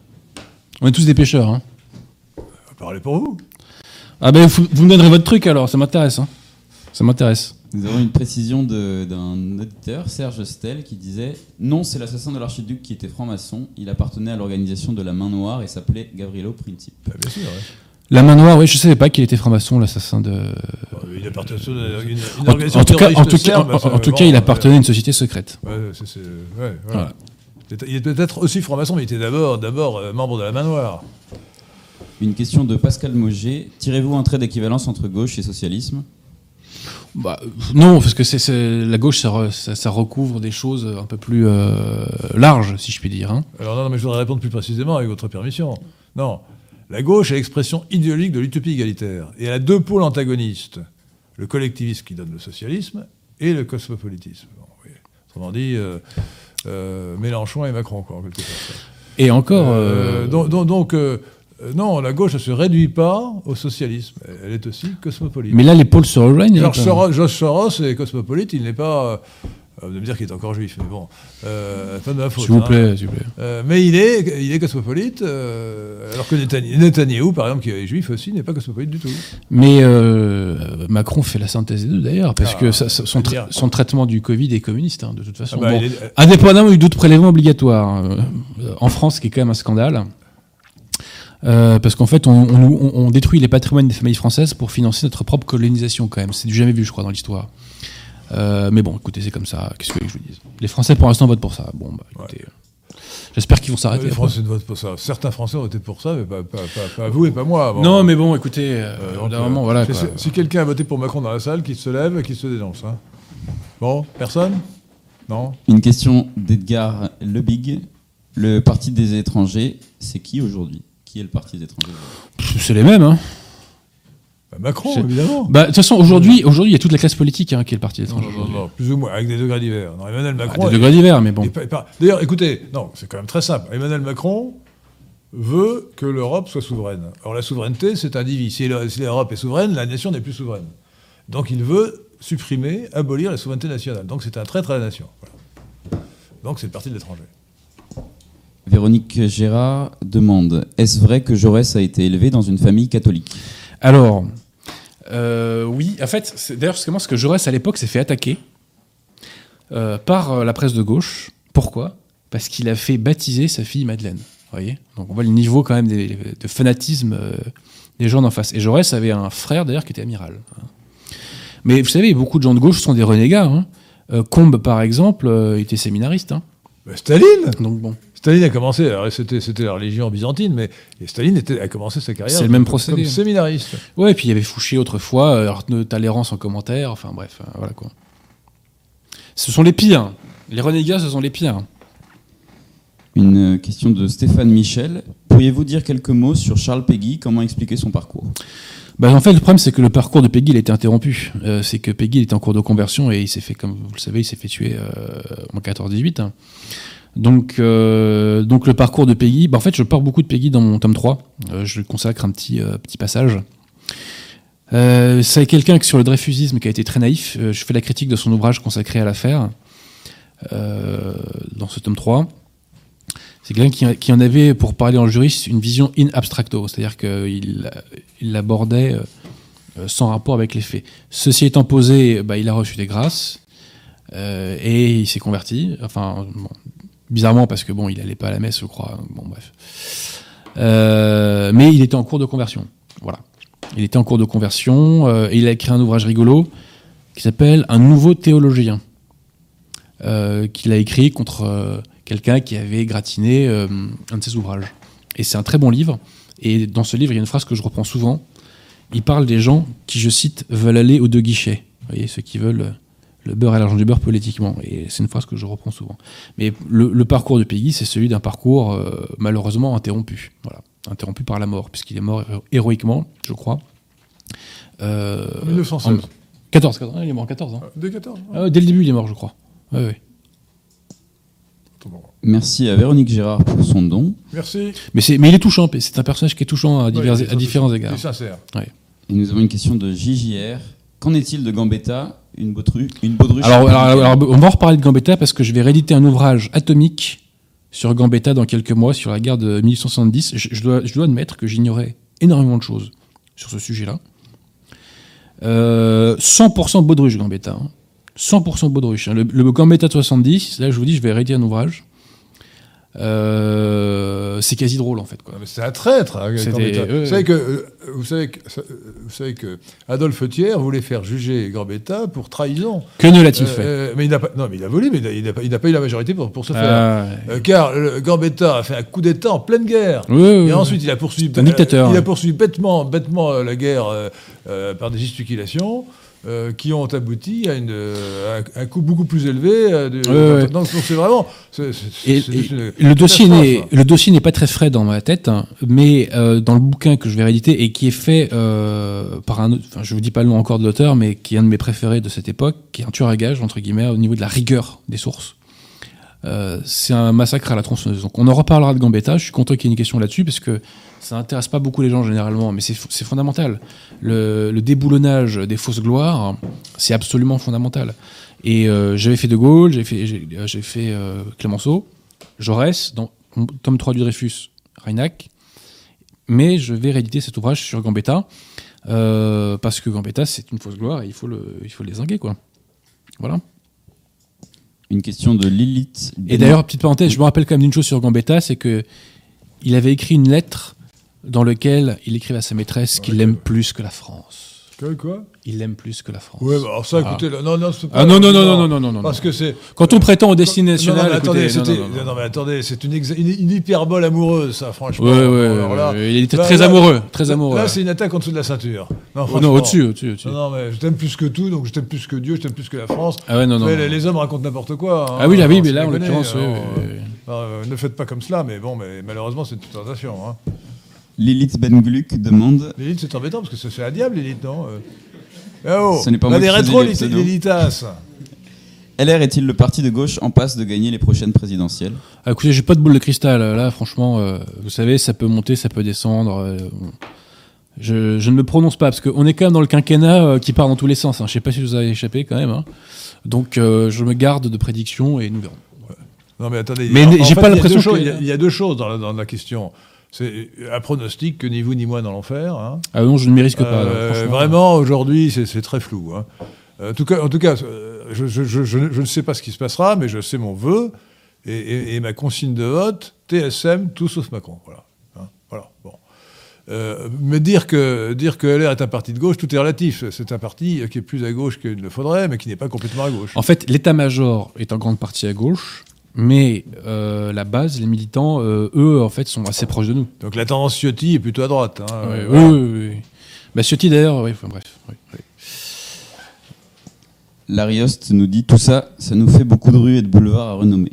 Ah, mais quand on sera au pouvoir, à ce niveau-là, on va avoir un sacré boulot. hein. Alors écoutez, l'inquisiteur qui se présente Ah. un grand catholique nous écrit Moi aussi j'aime ma femme plus que la France, désolé. Bah écoutez, vous- monsieur l'inquisiteur, vous commettez un grave péché, vous relevez de l'inquisition. Voilà, ouais, ouais. Mais euh, Vous le dites publiquement, ce qui est grave, c'est qu'il le dit publiquement, là, l'inquisiteur. hein. ce- ceci dit, là, c'est on une pas question. le droit. C'est une question qui est très sérieuse hein, euh, sur le nom des rues. Euh, parce que Ah euh, oui. c'est une façon aussi de lessiver le cerveau des gens.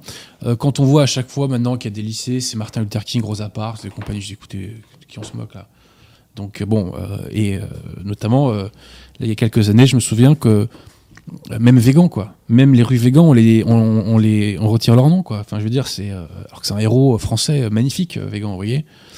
Donc, vous savez, quand j'ai quand j'ai fait mon premier Dreyfus, je pas sous la main là, non, c'est pas grave. Mais je commence par rendre hommage à toute une série d'officiers d'état-major. Voilà, parce que moi, je veux rendre justice aux personnes qui ont vraiment défendu la France. Et évidemment, les traîtres et les collabos, bah, on les dégage. hein. donc, les avenues euh, Jacques Chirac, François Mitterrand et compagnie, il n'y en aura plus beaucoup quand on sera au pouvoir. Voilà. Et puis, si quelqu'un propose Macron, bah, euh, il y aura un, léger veto qui lui sera opposé. Voilà. Alors, je vois un, certain Rémi Dem qui nous dit des, des âneries sur le clivage gauche-droite. Euh, je, je- vous renvoie sur le, la, à la vidéo que j'ai faite sur le sujet. Le clivage gauche-droite euh, existe. Euh, Tant que la gauche existera, il y aura un clivage gauche-droite. Euh, voilà, bon.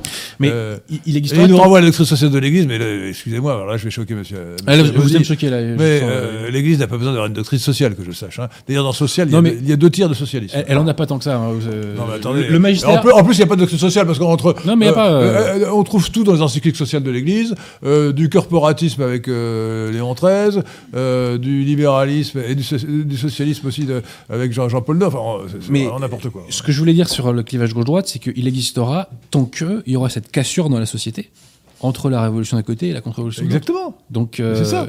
en Mais fait, oui. tant qu'il y aura des révolutionnaires. Mais ta- mais bien sûr. Non, non. C'est pas tant que les révolutionnaires, tant que les révolutionnaires euh, polariseront. Parce que, oui, oui, oui. si vous voulez, av- avant, avant ce que Paul Hazard appelait la, la crise. euh, Ouais, très bon livre. Alors, euh, Très très, bon livre, euh, génial. Très bon livre. La, la- la crise intellectuelle de, de- de l'Europe, la crise de la conscience européenne, pardon, 1680-1715. Avant cela, il y avait toujours de- une- la gauche existait, mais elle était complètement marginale. Ouais. Euh, c'est depuis cette époque-là qu'elle occupe une position telle que- que que- qu'il y a forcément une polarisation entre ceux qui sont de gauche et les autres, Voilà. qui sont de droite. Et en fait, on- nous, en fait euh, quand on aura repris le pouvoir, il faudra arriver à l'inverse d'aujourd'hui. C'est-à-dire qu'aujourd'hui, on a quasiment que le choix. En fait, la, la démocratie d'aujourd'hui, c'est d'avoir quasiment que le choix entre des candidats de gauche. Ben, quand on sera au pouvoir, vous suivez mon regard, ça sera d'avoir que le choix Entre des candidats de droite. Bah, bah, franchement, oui. euh, c'est- Mais de toute façon, euh, toute la société est à reconquérir. Donc, euh, au bout d'un moment, euh, voilà, il faut le dire. hein. Alors, ça ne veut pas dire que sous prétexte qu'ils sont atteints de maladie mentale, il faut mettre tous les gens de gauche dans des, dans des jeux Mais-. Hein, Quelques-uns, certainement. C'est- Certainement. euh, bah, vous savez, je commence mon bouquin par toute une série de citations là. bon, bref. Et, et encore, j'ai été ringardisé par Madame Sandrine Rousseau. Euh, allez sur le Twitter de Madame Sandrine Rousseau. euh. Ah, voilà, c'est- euh, charmant. hein. J'en dis pas plus quoi. Mais ou même euh, euh, une dame là qui sur CNews a déclaré que deux femmes peuvent enfanter. Oui. Alors je sais pas comment, à titre personnel, mais bon, elle, elle en était convaincue. Mais cette dame était députée de, la- rassurez-vous, hein, députée de la nation. hein. Bref. Alors, un, un- un auditeur, Marc Blondeau, nous demande. Non, attendez, c'est pas Marc Blondeau, c'est. Yar- Yarios nous demande ce que je pense, ce que nous pensons de la charge d'un certain Jourdain Bourdalou au Parlement européen contre. Alors, Jourdain Bourdalou, c'est la traduction en français de Jordan Bardella, vous avez compris. Hein on- Ah d'accord, oui. Ah ouais, bah forcément Jordan, c'est de l'anglais et Bardella, c'est de l'italien. Donc, en français, c'est Jourdain Bourdalou. Moi, j'ai un grand grief contre Jordan Bardella. Jourdain Bourdalou. Alors, c'est quelqu'un qui est talentueux sur le plan de la forme. Euh, en débat, il est très bon. En interview, il est très bon. ouais. Il se laisse pas piéger, euh, Il est très bon. etc. Ça, c'est bien. Maintenant, moi, je- quel est le, ce dont on meurt, notamment politiquement? Enfin, il y a plusieurs- plusieurs choses, mais notamment, c'est qu'on n'ose pas revenir en arrière sur ce que la gauche a fait de mal. C'est l'effet cliqué. Voilà, l'effet cliquet, voilà. Et quand Bardella, je me rappelle, c'était sur LCI, euh, dit euh, le mariage homosexuel est acquis, je dis mais ça sert à quoi de voter pour toi alors? Mais ça, c'est la voix de, c'est la voix de Ça son maître, hein, pour ne pas être sa maîtresse. Oui, non, mais j'entends bien, mais il a choisi, il a choisi, C'est la position de, de- Marine Le Pen. il a, hein, il- c'est- il a alors, choi- il a choisi, sa- il a choisi son maître. Donc, euh, Ouais. euh, malheureusement. Donc, euh, je lui dis mais ça sert à quoi? Enfin, c'est euh, et au-delà du mariage homosexuel, c'est un état d'esprit. C'est-à-dire que si on n'est pas prêt à détruire ce que la gauche a fait de mal, on s'en sortira pas. Je veux dire, c'est voilà. que le, le- le- le fourbe Zemmour, lorsqu'il a été interrogé par Jean-Jacques Bourdin, euh, a dit un, je ne reviendrai pas sur la loi Guesso. Deux, je ne reviendrai pas sur la loi Guesso qui, int- qui interdit euh, le révisionnisme. Deux, je ne reviendrai pas sur la loi euh, Badinter euh, qui abolit la peine de mort. Trois, je ne reviendrai pas sur la loi Taubira qui légalise le mariage homosexuel. Et quatre, évidemment, je ne reviendrai pas sur ce- la loi de cette femme que j'admire tant, Simone Veil, qui a légalisé, Eh qui a bien- autorisé la mise à mort des enfants à naître. Avec Voilà. toute la sympathie que j'ai pour Zemmour, on se calme. Je vois venir. Nous, quand on sera au pouvoir, eh bien, Moi, je n'ai aucune sympathie pour Zemmour. hein. nous, euh, ça ne m'avait pas échappé. je vous attendez, rassure. euh, ça attendez, m'avait ouais. pas échappé. Je n'ai pas, pas sy- sympathie pour la fourberie. Voilà. Et euh, bien nous, quand on sera au pouvoir, parce que ça, ce sont les, les piliers qui nous détruisent. Euh, en tout cas, euh, commencer par abroger tout physiquement, D'accord. il faudra. euh, Toutes les quatre lois en question. Ah non, mais c'est évident, c'est que tout ça doit, être- doit dégager. Il ne Euh, doit pas y avoir de délit d'opinion dans un pays de liberté. Dans toutes, Alors, toutes alors, les lois. Moi, je pense à l'avortement surtout. Bah alors, c'est le pire. le Parce pire. que euh, le grand remplacement, on nous dit souvent que chaque année, il y a l'équivalent de la ville de Nantes qui vient en France. C'est vrai. Mais chaque année, il y a l'équivalent de la ville de Nantes qui se fait désinguer aussi, hein, dans le ventre des mères. se fait assassiner. Euh, c'est un assassinat. Euh, on découpe les, les gosses en deux, quoi. Enfin, c'est bref. C'est, euh, Donc en fait, la gauche est contre la peine de mort dedans, des criminels, le- mais elle est pour la peine de mort des innocents. Voilà. Bah moi, je suis pour l'inverse. Moi, je suis pour que l'innocence vive, et je suis pour le rétablissement de la peine de mort. Place de la Concorde, guillotine pour les assassins, les terroristes, les violeurs et les pédophiles. Voilà. Regardez, regardez. Et les le- trafiquants de drogue. Regardez sur notre chaîne Voilà. BitChute, si, vous êtes- si vous avez des faiblesses pour cette horreur qui s'appelle l'avortement, regard- regardez sur notre chaîne BitChute, parce qu'elle est censurée sur YouTube, notre euh, vidéo qui a été faite par Jules Legrand, euh, qui s'appelle La Shoah des enfants français. Écoutez, alors là, franchement, Mais je- elle est bouleversante, elle est, elle est pédagogique, et euh, honnêtement... euh, L'avortement, c'est comme une sorte de trou noir gigantesque. C'est-à-dire que même nous, je pense, on est, on est sidéré tellement par. Enfin, il n'y a, pas d'équivalent. C'est que un peuple qui décide d'exterminer chaque année un quart, voire plus, des vies à naître, mais ce peuple se condamne à mort. C'est pas compliqué à comprendre.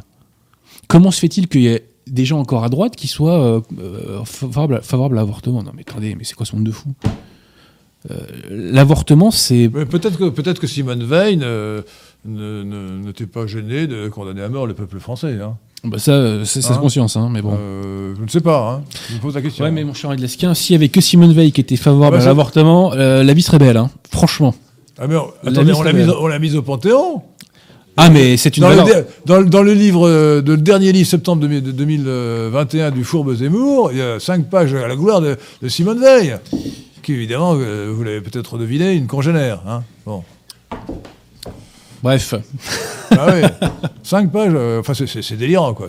vraiment- Mais quand nous, nous serons au pouvoir, ce sera une des premières choses à faire, bien entendu. Bien inter- de interdiction d'avortement, quoi. C'est, euh, C'est clair. bref. Merci. Merci à Anne-Marie Longo pour son don. Merci Anne-Marie. Et pour l'instant, C'est une fidèle. nous n'avons plus de questions euh, des auditeurs euh, pour l'instant. Pardon? Je ne- il n'y a plus de questions des auditeurs pour l'instant. Je n'en ai pas d'autres. Eh ben, attends, mais si, moi j'en vois. Quand je vois un certain Serge. Euh, monsieur qui me Patrick, dit, euh, La peine de mort est plus humaine, est plus humaine que, la, que la perpétuité réelle. Que la perpétuité réelle. C'est vrai. Alors, ça dépend, parce qu'en France, quand vous allez en tôle aujourd'hui, c'est PlayStation, salle de muscu, euh, lettre d'amour que vous envoient les femmes, euh, liberté conditionnelle, blablabla, blablabla. Bref, euh, Salah Abdeslam, il vit très bien. hein. Attendez, non, mais Je vous rassure. Autre question intéressante. Patrick Catelan. Euh, L'Anglerie 77. Si on interdit l'avortement, à moins que vous vouliez, vous vouliez arrêter, arrêter le- euh, la conférence, mais si on interdit l'avortement, la classe aisée, la classe aisée alors là, c'est une question qui va vous faire bondir. hein. Ouais, je vais bondir là. La, la classe aisée et donc les, les hauts QI continueront d'avorter. C'est les gens stupides qui, se reproduiront en masse. L'interdiction de l'avortement est dyshygiénique. Je, je vois pas le lien entre classe aisée. Pourquoi les classes aisées euh... iront à l'étranger. Ah ouais. Attends, j'ai peut-être mal compris. La question. l'étra- les- les- les- si, la, la question est simple. C'est euh, l'avor- l'avortement. L'avortement, euh, si on l'interdit, Oui. sera effectivement interdit pour les gens modestes parce qu'ils n'auront- pas de pas moyens de contourner la loi, tandis que les pardon, tandis que les euh, les, les gens euh, plus aisés, euh, ils prendront l'avion pour aller se faire alors avorter déjà- en Alors Angleterre. déjà, je vais vous dire une chose. Euh, moi, je ne viens pas du- d'un milieu de la bourgeoisie, et c'est un milieu que j'ai longtemps ignoré. Et donc, j'avais des idées reçues. Donc c'est la bourgeoisie. Oui. Mais quand je suis devenu avocat, j'ai un peu plus fréquenté, et j'ai découvert quand même qu'il y a une bourgeoisie de droite. Ah oui. Et ces gens-là, ils vont pas se tirer et euh, ils sont patriotes et ils aiment la France et, et voilà. Donc faut pas avoir. C'est pas que Pierre Berger, euh, vous voyez la bourgeoisie. Quoi. Non, mais attendez, n'essayez pas de vous défiler, euh, Adrien. Non, non, mais attendez, Non, non, attendez, attendez, parce que, premièrement, est-ce que c'est déshygiénique ou pas? Euh, Oui, est-ce que ça veut dire, est-ce qu'on est qu'on va favoriser les, les, les, les, les- les bas cuits par rapport aux cuits Donc, est-ce que c'est dyshygiénique Et deuxièmement, euh, si c'est dyshygiénique, est-ce que pour autant vous revenez sur votre position à l'avortement? Non, non, attendez. Déjà, pour qu'on en arrive, s'oppose à eugénique, hein, je rappelle. pour qu'on en arrive à abolir un jour l'avortement en France, il faudra qu'il y ait eu ce que j'appelle un- un éno- une énorme victoire en matière de reconquête des esprits. Déjà. Donc déjà la question, si vous voulez, elle est décontextualisée euh, du réel, c'est-à-dire que euh, Complètement.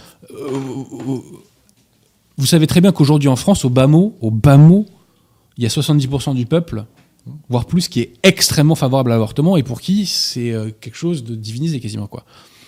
Donc si un jour on peut politiquement, sans que ça crée des révoltes ou des troubles majeurs, abolir l'avortement, c'est que euh, le peuple l'aura accepté, y Non, mais- compris une partie des, Non, des mais strates. attendez, attendez, Adrien Abosi. Si nous sommes au pouvoir, il suffira de faire des, de diffuser partout des images, des vidéos comme celles Ah non mais ça c'est clair. hein. Et, et- et vous verrez, l'opinion changera rapidement. Ah non, mais oui, non, mais- Si on montre la vérité, si on montre des, des, des, des- enfants euh, Déchiquetés, euh, déchiquetés, euh, Foutus à la poubelle, hein. horreur. Et puis on expliquera aux gens le- le- l'identité. euh, Avec qui on fait des vaccins.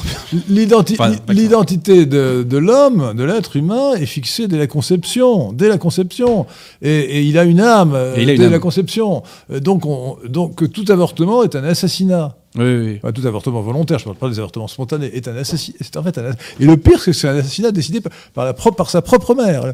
C'est un infanticide. La propre mère décide de tuer sa pro- son propre enfant. Ouais, c'est, Alors, une chose moralement monstrueuse. reconnaissons D'ailleurs, aussi Et que- n'oubliez pas, ce qui caractérise euh, justement la gauche, le cosmopolitisme, c'est l'inversion des valeurs.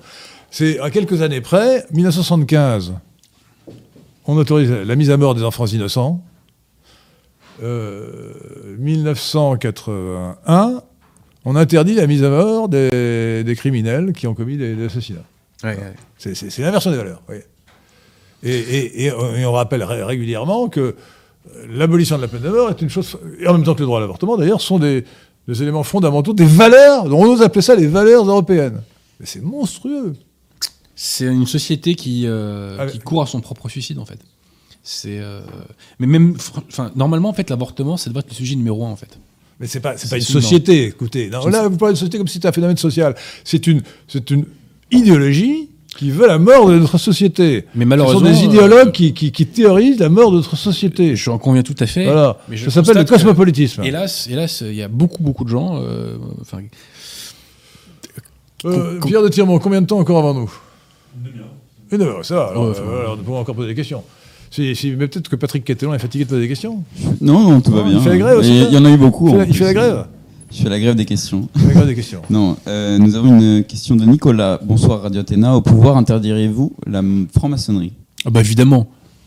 Non, Ju- alors non. attendez, on va pas d'accord. Bah moi je suis d'accord. Moi, Moi, je suis d'accord, Comme dirait Gilles Renard, j'abonde dans mon sens. Voilà. Attendez, alors moi je, je vais vous dire, sur la franc-maçonnerie, moi je suis pour la liberté d'association. Dédicace à Léon XIII. Je suis pour la liberté d'association. Donc je n'interdirai pas la franc-maçonnerie. En revanche, j'interdirai la- j'interdirai euh, aux magistrats, aux policiers, aux Oh, ministres, bah, ça, ça revient au même. euh, aux soldats, aux militaires d'appartenir à la franc-maçonnerie. Et aux membres du gouvernement. et, et j'obligerai la franc-maçonnerie à rendre public ses membres. Ouais, J'obligerai, j'obligerai, puisque une- on ne peut pas laisser une cabale s'organiser en secret, donc euh, les francs-maçons pourront exister, mais ils devront, ils devront publier au journal officiel le nom des membres, euh, des membres de la franc-maçonnerie. Euh, et moyennant, moy- moyennant ces mesures, ils pourront conserver la liberté d'association. Ils pourront conserver leur, leur rite ridicule, mettre des tabliers, etc. Bon, si ça les amuse, il ne faut pas les empêcher. hein. Vous savez qu'en Italie, euh, avec le gouvernement euh, qui était entre Salvini et, la- et, euh, On a interdit. euh, et on, a euh, on interdit aux, aux membres du gouvernement d'être est Et, et aux magistrats euh, aussi. Les magistrats ne n'ont pas le droit Ah, de bah, je savais Italie. Les magistrats. Ah bah je sais. Et, il pas. faut, il faut- et, et- et alors, c'est, Donc comme quoi c'est et possible. en Angleterre, et même en Angleterre, pourquoi? Parce que c'était le parti conservateur qui était euh, largement maçonnisé. Et les travaillistes ne l'étaient pas, ils étaient simplement marxistes. Et, et donc les travaillistes, euh, quand ils ont été au pouvoir, ont interdit, euh, non, ils n'ont pas interdit, ils ont obligé au- simplement aux magistrats aux- et aux policiers francs-maçons de, de le déclarer.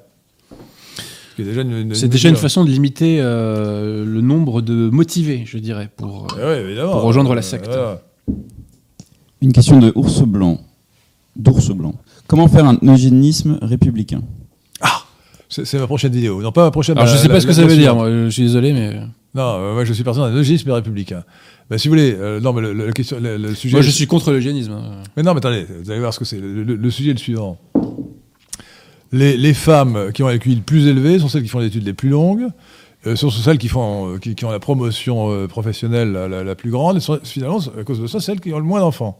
Donc ça, c'est un espèce eugénique. Que faut-il faut-il faire? Ben, Il faut les, les encourager à se marier et avoir des enfants.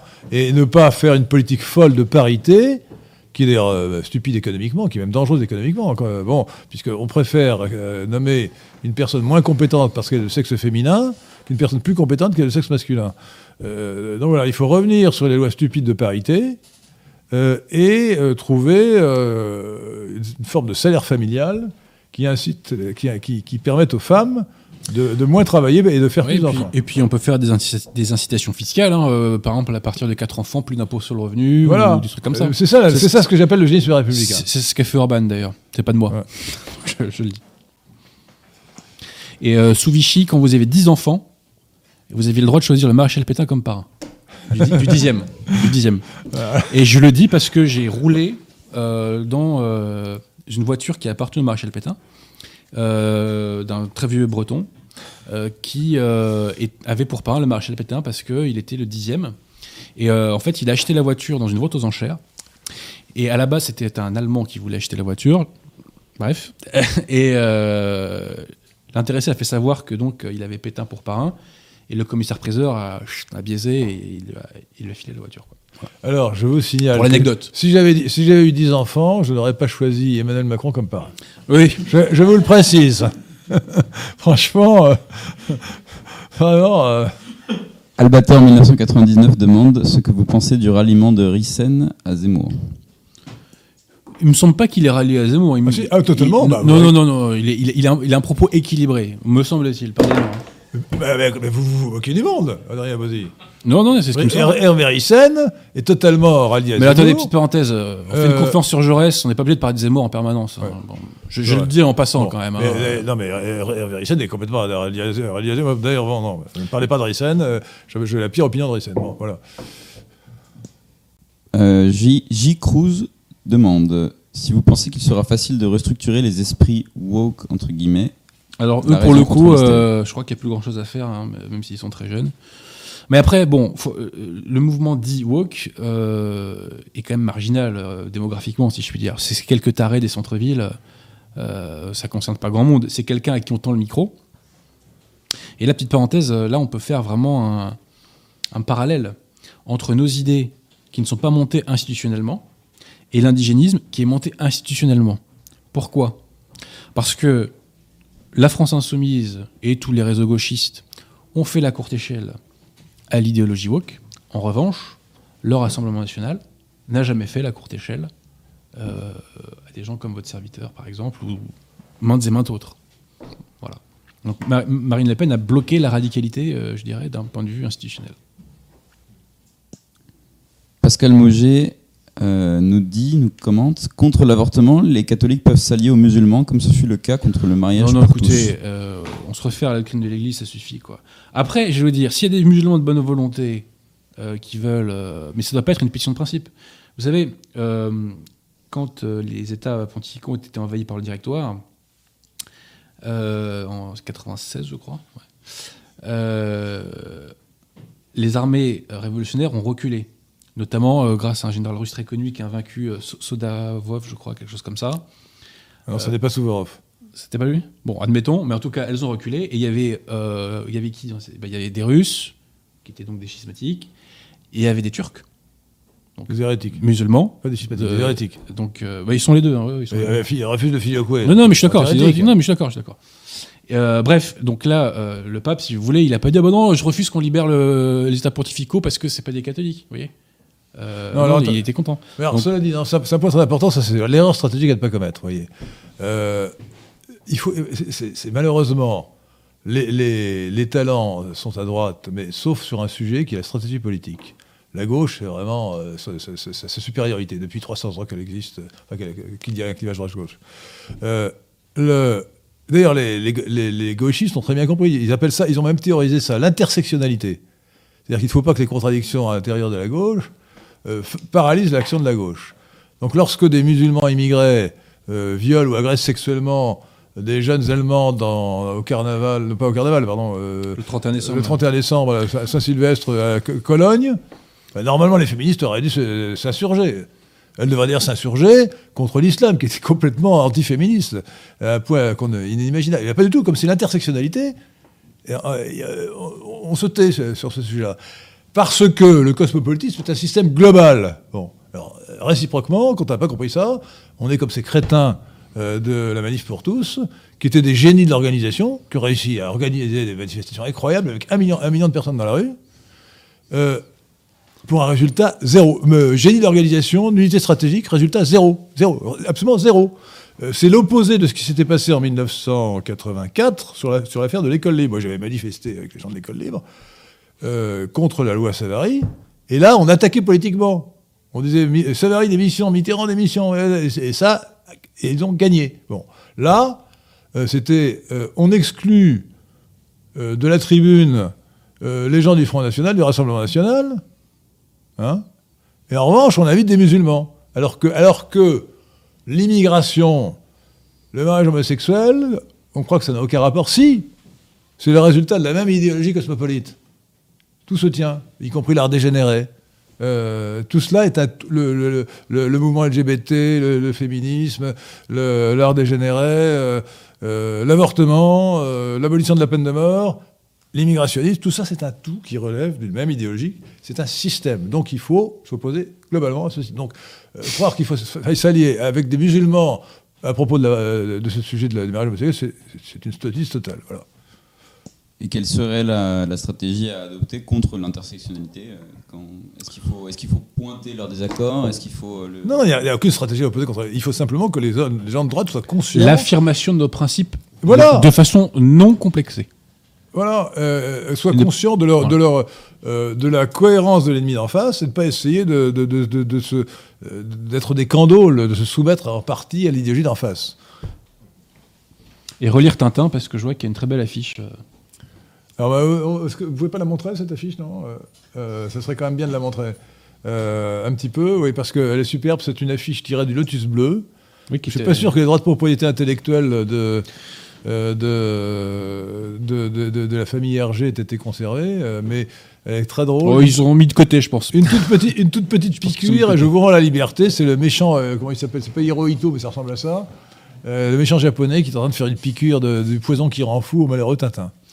Mais rassurez-vous, ça se termine bien. mais de toute façon, il faut lire Tintin. C'est Ah. Tintin, c'est génialissime et ça ne vieillit pas. C'est Il faut lire extraordinaire. Tintin, sauf, sauf les derniers. Hein. Tintin chez les Picaros. euh, ça, ça, il était devenu cosmopolite à la fin de sa vie. Hein. D'accord. Go- ouais. Mais euh, moi, Tintin, Alors, ça a euh, beaucoup. euh, alors, il était pas. Moi, en fait, moi, je suis pour l'annexion euh, de la Wallonie pour que Hergé devienne Ah français. bah, à moi, je suis pour l'annexion de toute la Belgique. Voilà. Alors, je- vous avez raison parce que moi, j'ai flamand. Je suis allé en Belgique flamande une fois et franchement, il n'y a pas un papier par terre. hein. Non, mais c'est- c'est- C'est. euh, La, Belgique, c'est une partie de la France, voyons, soyons sérieux. Quoi. elle a été longtemps en tout cas. Donc, euh, Ouais. Mais euh, je suis très. Tintin, ça, ça contribue à forger mon identité euh, de jeune français. Euh, et euh, et c'est génial, quoi. C'est génial, ça prend pas une ride. Nous avions un auditeur plus tôt, dont je ne retrouve malheureusement plus le, co- le commentaire, qui disait que nous n'a- nous n'avions pas réussi à faire des Alsaciens des, des Français, et donc c'était une erreur d'annexer la Belgique. Mais n'importe quoi. Oh, mais Non, mais c'est- comme ces gens qui Ouais, expliquent que la Bretagne re- n'était on revenait n'était pas sur le- française, etc. Mais vous avez toujours des, des gens qui sont antinationaux. Alors moi, je, je pense que ces régionalistes sont, sont en fait des cosmopolites qui s'ignorent, parce qu'ils refusent la, la seule communauté qui existe, c'est la communauté nationale. En dehors de la communauté familiale, évidemment. Bah, ce monsieur n'a pas assez lu Tintin, donc euh, on le renvoie ou cette boule de cristal, etc. Voilà. Sauf que... oui. L'affaire tournesol. euh. Un peu hors sujet, mais Stéphane Michel demande Pouvez-vous nous dire quelle est la situation concernant la rénovation de Notre-Dame? Ah, je sais pas. Alors, si, je sais que Bergoglio là, a fait un truc totalement euh, carnavalesque. Euh, euh, pas François, hein, pour les... Oh non, s'il vous plaît, euh, attendez. Le fourbe, le fourbe Bergoglio, voilà. Euh, mais bref, euh, là aussi, il y a du pouvoir à reprendre euh, dans ces questions-là. Non, il n'est pas fourbe, il est hérétique. Donc, euh, Farglory77 sur le sur le- l'avortement nous dit le christianisme s'oppose à la contraception, à l'avortement, à la Oui. recherche embryonnaire, à la sélection et à l'édition génomique, à la fécondation in vitro, à la stérilisation, etc. Bah, si c'est le monde euh, dans lequel vous voulez aller, chers amis, euh, libre à vous. hein, mais bon, euh, votez- votez Macron, dans ce cas-là, ça ira plus vite. hein. Alors, un, auditeur qui s'appelle Carcajou nous demande où on peut trouver la, la- la- le, pas un film, c'est une vidéo, La Shoah des enfants français. C'est sur la- notre chaîne Bi- BitChute. B-I-T-C-H-U-T-E. Euh, euh, sur, ah, sur Odyssey aussi. Bon. Voilà, donc euh, vous allez sur BitChute, euh, euh, qui- euh, il faut taper euh, le skin Athéna, Et, je pense, hein, et vous trouverez le- le quelques vidéos, dont celle-ci. Et sur YouTube, il y a les aventures de Tintin. Je, je sais parce que j'en ai vu une partie. Voilà. Oui, il faut, il faut aller sur Odyssée et trouver la chaîne Henri de Lesquin, je crois. Et donc, non, euh, Tintin, sur- ça vous intéresse pas en fait. Et Euh, Tintin, non, Tintin, non, non, non, j'ai compris, c'est bon, c'est pas grave. je- c'est pas grave. je non, mais il n'y a pas de problème. Sur, le- sur la Shoah Non, non, mais y a enfants pas de problème, Je a n'ai pas vu les vidéos YouTube. Non, honnêtement, vous n'avez pas regardé, mais voyez, regardez cette vidéo. elle Ah, moi, je suis vacciné minutes. contre la l'avortement, Shoah. La Shoah enfants. Non, mais, a pas de problème. Non, c'est pas, c'est pas pour vous, c'est pour vous un co- côté pédagogique de la chose. hein. Franchement. J'ai pris toutes mes doses, moi, contre l'avortement. Laurence Tuder Lafontaine demande Connaissez-vous Agnès Serigali Que pensez-vous de sa candidature? Non, je ne connais pas du tout. non. Je connais Agnès Sergil. Elle est venue ici, euh, elle nous a fait une conférence. Moi, je pense le plus grand maître de sa candidature. Je pense qu'elle aurait quand même du mal à, à réunir 500 signatures. hein. Euh, moi, j'aurais bien été candidat aussi, vous voyez, mais il faut trois conditions euh, que je n'ai pas euh, pu réunir. Premièrement, il faut avoir 500 signatures. Deuxièmement, il faut avoir 10 millions d'euros. Ah. Et troisièmement, euh, il faut avoir la surexposition euh, médiatique dont bénéficient Moshe, euh, Eric, euh, C'est Zemmour, plus fort que vous, hein. Olive. hein. C'est plus fort que vous. Ah, c'est vrai, bah, attendez, c'est évident, la surexposition médiatique. Inquisiteur précise l'antipape Bergoglio. Oh. C'est pas exact techniquement en plus, mais bon. Non, C'est usurpateur le vrai terme. C'est le vrai pape, euh, c'est en sérieux. Vous verrez, vous verrez. Non, c'est un pape hérétique, mais c'est comme, Non, non, comme, non, non, un comme pape Honoris, hérétique. comme Honoris Non, non, non, on va pas rentrer là-dedans. c'est- là, là, un je- nouveau je- pape hérétique. Je vais me mettre à trembler là. On l'a déjà, on l'a déjà vu avec Honoris Ier, 680, après Jésus-Christ. Satagaton, elle avait Honoris premier de ses accusations. Bon, bref. Je ne trouve plus de euh, questions, mais peut-être qu'Henri de Lesquin euh, en trouvera. Elle sera écoute. plus efficace que moi. Euh, Une question de la- d'un d'un auditeur ici présent. Euh, bonsoir. Bonsoir. Est-ce que vous auriez quelque chose à dire aux personnes dont les métiers, les professions le- les- le- le- font qu'ils sont obligés de se, se faire vacciner? Bah, je ne les accable pas, ces gens-là. Euh, je suis pas à leur place. Et quand euh, on a une famille à nourrir, euh, moi, personnellement, le Covid, euh, économiquement, ne m'a pas quasiment pas fait perdre d'argent. Qu'en gros, il y a des clients en province que je, leur ai dit écoutez, je peux pas me déplacer. Donc, donc je peux pas prendre votre dossier. Mais bon, c'est pas grave, je n'ai pas souffert. Mais je leur fais pas la leçon. Euh, je leur fais pas la leçon. Voilà. Je distingue, euh, je distingue le, le- alors vacciner le terme est impropre hein, puisque c'est pas un vaccin hein, oh, bah, faut vous chipoter là. hein. Ah non non non non non non non. Euh, Le, le poissonnier c'est pas la même chose qu'un boulanger. Je veux dire c'est euh, un vaccin c'est une souche dégradée d'un virus qu'on vous inocule pour générer des anticorps alors que l'ARN messager c'est pas ça du tout. C'est la modification d'une partie de vos cellules. Donc bon, mais bon admettons c'est pas le sujet. Euh, donc je distingue euh, l'injecté euh, qui est obligé parce qu'il doit bosser. Pour bosser, il n'a pas le choix. Bon, bah, il le fait. il a des devoirs d'État, il a une famille à nourrir. on va pas l'accabler. Par contre, celui qui va pour voir des films de M trois petits points ou continuer à les siroter aux terrasses, lui. Non, mais attendez, il n'y a pas d'obligation du vaccin dans, dans les sociétés. C'est uniquement pour les professions médicales. hein. Non, mais Euh, euh, je vous donne un exemple tout, tout bête, mais euh, les personnes qui doivent prendre le train euh, sur longue distance, moi j'ai ce cas-là, je connais ça, d'une personne qui doit prendre des trains de longue distance pour aller bosser. bon, bah voilà. alors je vous prends un mauvais exemple parce que écoutez, c'est- certains utilisent, utilisent le, le pass sanitaire d'un ami. Il paraît même que le, j'entends bien. le pass sanitaire de Macron circule sur Internet. Non, mais j'entends bien, j'entends bien. Mais Oh, euh, il y a vraiment eu des cas, euh, voilà. Et quand on sera au pouvoir, on indemnisera les personnes euh, qui ont perdu leur boulot comme ça. Euh, moi, je connais notamment un médecin euh, qui a dû fermer son cabinet. Euh, C'est-à-dire qu'en fait, le pouvoir est tellement fou qu'il préfère aggraver les déserts médicaux français. Voyez. Euh, ils auraient pu faire, euh, ils auraient pu cacher ce sein que je ne saurais voir, si vous voyez ce que je veux dire. Ils auraient pu faire comme si, euh, passer à travers. Mais non, ils préfèrent Couvrez ce sein que je Euh, ne saurais voir. Par de pareils objets, les âmes sont blessées. Cela fait venir de, de funestes pensées. Voilà, tout à fait. C'est de Orelsan, hein, bien entendu. Ah. Bref. C'est c'est Tartuffe. Et euh, mais le pouvoir donc est tellement fou qui préfèrent accroître le désert médical français, donc la souffrance des Français, les difficultés des Français au quotidien, euh, voilà, plutôt que de faire comme si, et puis bon, voilà. c'est- Non, mais nous C'est sommes- effrayant. Nous sommes vraiment dans un pays de fous, hein, c'est c'est clair. C'est effrayant. Euh, il, est, il est certain que cette maladie, qui était une méchante grippe et qui maintenant, avec Omicron, est, un méchant rhume, euh, ne présente aucun risque grave, et surtout pas de risque de mort, pour euh, 90% des gens. Elle, peut être dangereuse pour les vieillards et pour ceux qui ont une comorbidité lourde, genre diabète ou genre obésité, mais pour tous les autres, c'est-à-dire je suppose pour tous euh, quasiment dans cette salle, euh, sauf si vous avez le diabète, ce que j'ignore, vous ne risquez strictement rien avec du Covid. Enfin, strictement, vous risquez deux jours de fièvre. Bon. Donc, obligé. Alors qu'en revanche, ce qui est vrai, c'est que quand on est vacciné, euh, on a deux fois moins de chances de mourir du vaccin, de, mourir de mourir de, Covid. Mais quand on a zéro chance de mourir du Covid, la moitié de zéro, c'est encore zéro. Donc et, en revanche, euh, les non vaccinés, ceux qui ne sont pas vaccinés, ont moins de chances que les vaccinés de mourir du vaccin. Vous avez compris? Attendez, là je vois que vous avez mal à comprendre.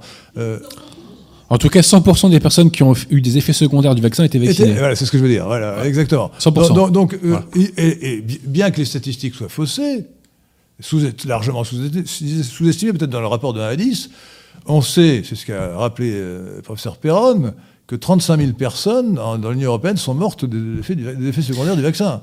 C'est gigantesque. Bon. Et euh, il y a eu un fonds euh, d'ailleurs, enfin il y a une. Et on voit des sportifs, les sportifs, ils ont ils, tout- Dédicace à cardiaque, thrombose.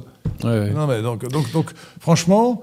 euh, Moi, je ne me, je ne m'injecte pas parce que je ne veux pas jouer à la roulette russe. Voilà. Donc, il y a des gens qui sont plus courageux que moi et qui euh, s'injectent. Euh, moi, je suis pas courageux, je joue, je joue pas à la roulette russe. Voilà. Tout simplement. Donc, alors, et puis alors, surtout, alors, ce, ce qu'on savait, donc, c'est qu'une analyse coût-avantage conduisait la plupart des gens à refuser le vaccin, sauf évidemment contraintes sociales particulières. Euh, mais euh, ce qu'on sait maintenant, c'est ahuri- ahurissant, c'est que ce sont les pays les plus vaccinés qui en sont le plus contaminés. C'est un fait. D'ailleurs, euh, en France, 90% des gens sont vaccinés, et on a eu une, explosion des contaminations. Tout à fait. C'est hallucinant. Et on sait maintenant pourquoi. Le professeur Raoult l'a expliqué. C'est parce que dans les 15 premiers jours qui suivent l'injection, il y a une explosion des contaminations. Donc le vaccin favorise, l'injection favorise la contamination dans les 15 jours qui suivent l'injection. Voilà. Et, on a ce, résultat paradoxal, c'est que plus on vaccine les gens, plus, il y a- plus, plus il y a de contamination. C'est, il faudrait. euh, alors, dans un monde normal, il y aurait eu un Nuremberg euh, du Covid. hein. Euh, non, mais je suis Nuremberg, n'est pas une très bonne référence. Non, mais quand même, si, si. Ah non, attendez. Euh, On a, on a, on a, euh, ce sont des vainqueurs qui ont jugé les vaincus Ouais, bah, avec des lois rétroactives. Tant qu'on les aura pas vaincus. Avec des lois rétroactives. Excusez-moi, mais bon. Ouais, bah, on les jugera avec des lois rétroactives. Ils ont, on a, c'est, la première fois dans l'histoire de France qu'on injecte de force à un peuple un sérum expérimental. Mais c'est fou. C'est, si Pétain avait fait ça, qu'est-ce qu'on aurait dit hein? Qu'est-ce qu'on aurait dit Non, mais Emmanuel Macron est un criminel. Ah, ah, et en vacciner les enfants, vous vous rendez compte Alors, de plus, et n'oubliez pas non plus, on ne l'a pas encore, encore dit, mais vous, vous savez qu'il y a le risque de transcription inverse pour les vaccins ARN messagers. On ne sait pas quel est ce risque, il est peut-être nul, il est peut-être important. Euh, C'est il la roulette peut- russe. Il peut se produire euh, tout de suite ou dans quelques années. Euh, ça veut dire que transcription inverse, c'est-à-dire que l'ARN devient de l'ADN qui va entrer dans le, qui vient entrer dans le, qui va entrer dans le génome. Et si ça se produit, je ne sais pas quelle est la probabilité, mais ce n'est pas inenvisageable du point de vue scientifique. Si ça se produit, ça veut dire que ceux qui auraient été vaccinés avec Pfizer ou, ou, euh, Moderna, c'est ça? Euh, vont devenir des OGM. Avec transmission, de, la mutation aux enfants. hein. Non, mais Ceci étant posé, euh, y a une. ah bah attendez, je crois que je cité dans ce bouquin. Il y a une phrase de Saint-Pédis que j'aime bien.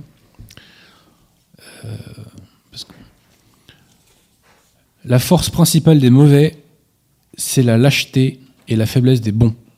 Et tout le nerf du règne de Satan réside dans la mollesse des chrétiens. Pas que des chrétiens, mais c'est bien beau de dire que les élites sont méchantes, et effectivement, euh, elles sont pas au service de la France, ça vous a pas échappé, mais quand même, il y a une servilité du peuple français, moi, pendant ces derniers mois, qui m'a écœuré. Je vous dis franchement, c'est. euh, faut oser euh, regarder les choses en face. Alors, il y a une minorité de. J'insiste sur le mot. J'aime pas le mot résistant, entre guillemets, politiquement.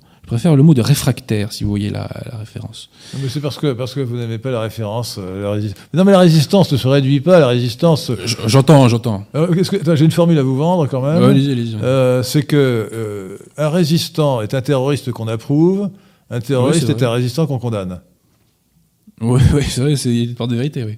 Ah bah, c'est- ah bah, c'est tout à fait vrai. Mm. Attendez, euh, Shamir, Shamir qui était, euh, oui, Shamir et Begin qui ont été euh, pré- pré- pré- Premier ministre d'Israël, ils ont commencé leur carrière dans les groupes extrémistes terroristes. Enfin, il y a eu- aussi des attentats euh, euh, pendant la guerre.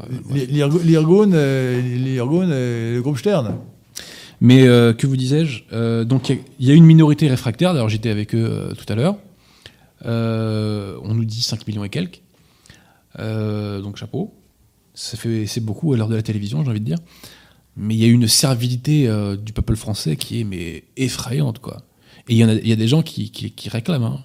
Je veux dire, euh, euh, je, pourrais, vous raconter des anecdotes personnelles, quoi. Il y a une servitude volontaire qui, enfin, on, a, pu constater la force du conformisme. Les gens se sont laissés injecter un sérum expérimental, mais c'est complètement fou, quoi. Alors, c'est d'abord l'effet de la panique. Les gens ont eu peur. Dans un premier temps, oui, mais après- enfin, je- je- Attendez, moi, je, euh, je- cet été, les, je- les gens, on a compris ce que c'était le Covid, Je prends beaucoup le taxi, je parle beaucoup aux chauffeurs de taxi. Alors, je leur dis à chaque fois, quand on parle beaucoup du Covid, moi, ils essaient de me convertir à l'islam, les, les chauffeurs de taxi. euh, Moi, moi, j'essaie- moi, j'essaie toujours de les convertir au ça, ça christianisme. marche pas, hein, mais. Moi, j'essaie de les convertir au christianisme. Ouais, ouais. Euh, mais je ne suis pas encore arrivé, je ne désespère pas. En je sais pas pourquoi, l'islam d'ailleurs, je sais pas pourquoi. Mais... Et, et je, leur dis, je leur dis, écoutez, que tout le monde devrait savoir ça? Chiffre officiel de l'INSEE. Âge moyen des morts attribués au Covid en, 2000, en 2020. L'année 2020. Chiffre officiel de l'INSEE. Morts attribués au Covid. Âge moyen des morts attribués au Covid. Monsieur, quel est, euh, cet âge moyen? Au-dessus de 80. 82 ans. 82 ans. Et l'âge médian, c'est 85 ans. C'est-à-dire que la moitié des gens, la moitié des morts attribués au Covid, avaient plus de 85 ans. Bon. Autre question, alors ça c'est encore plus beau, c'est le docteur Martin Blachier qui a retourné sa veste récemment, dans, le bon sens, hein, euh, qui a révélé le 9 euh, novembre 2000, euh, de- 2021 euh, le rapport de l'ATIH. Alors je vous avoue que je ne connaissais pas l'existence de cette agence, ça s'appelle l'agence l'agence technique de l'information sur l'hospitalisation.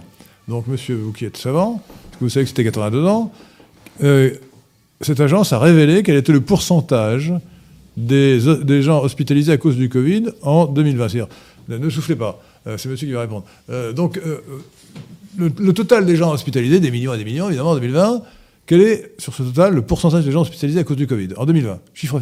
C'était quelque chose de ridicule. combien? 2 ou 3%. 2% 2% En 2020, on nous a, on nous a, fait, on nous a fait paniquer pendant toute la- toute l'année sur, le, sur le- le submersion. Donc tous les médecins qui ont défilé sur le plateau de télévision en vous disant c'est affreux, nous sommes submergés, c'était des menteurs. Ils voyaient Ouais, très bien. ils voyaient très bien. Alors, alors si on, peut toujours peaufiner en disant ça, c'est un peu plus dans les services de réanimation. euh, euh, et puis, euh, euh, bien sûr, il y a- eu des bosses et des creux dans, dans l'épidémie, mais, mais, mais ce simple chiffre de 2% prouve indiscutablement qu'on nous a raconté les pires bobards.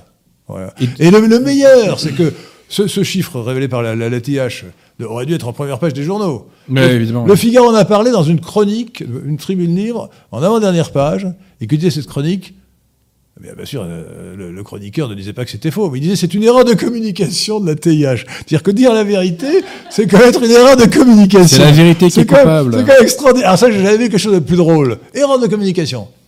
Alors, il s'avère que j'ai rencontré deux personnes qui travaillaient euh, en service de réanimation dans des services différents. L'une était euh, infirmière, entre guillemets, classique, et l'autre était, euh, je sais pas le terme technique, mais entre guillemets, cadre. hein.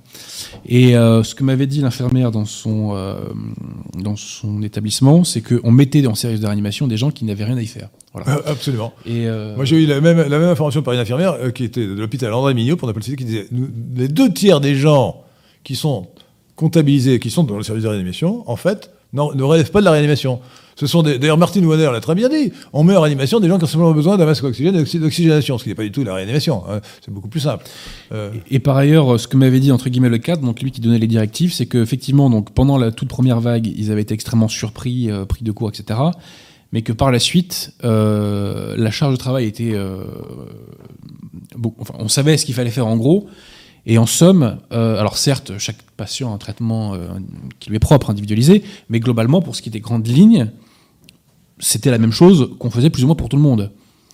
Donc, la charge de travail n'était pas si augmentée par rapport euh, aux temps habituels, si je puis dire. Bien sûr. Voilà.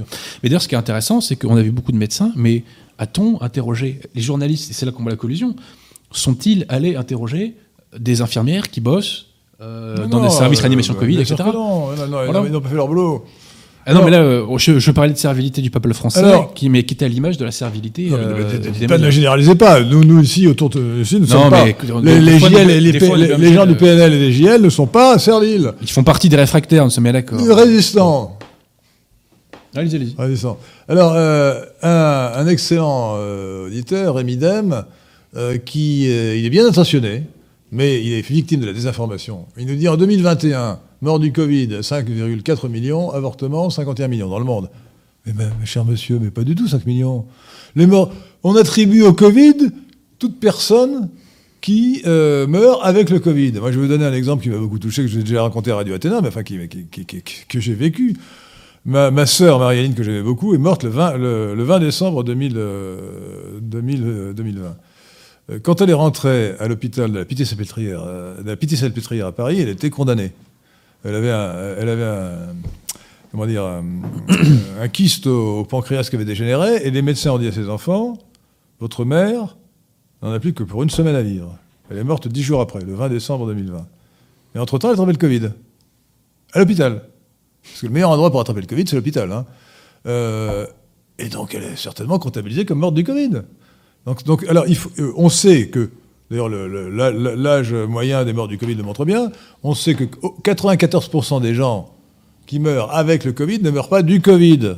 Peut-être que le Covid a accéléré de quelques jours, euh, dans le cas de ma sœur, pas du tout, euh, mais c'est tout. Bon, ou de quelques semaines, ou de quelques mois à la rigueur. Bon.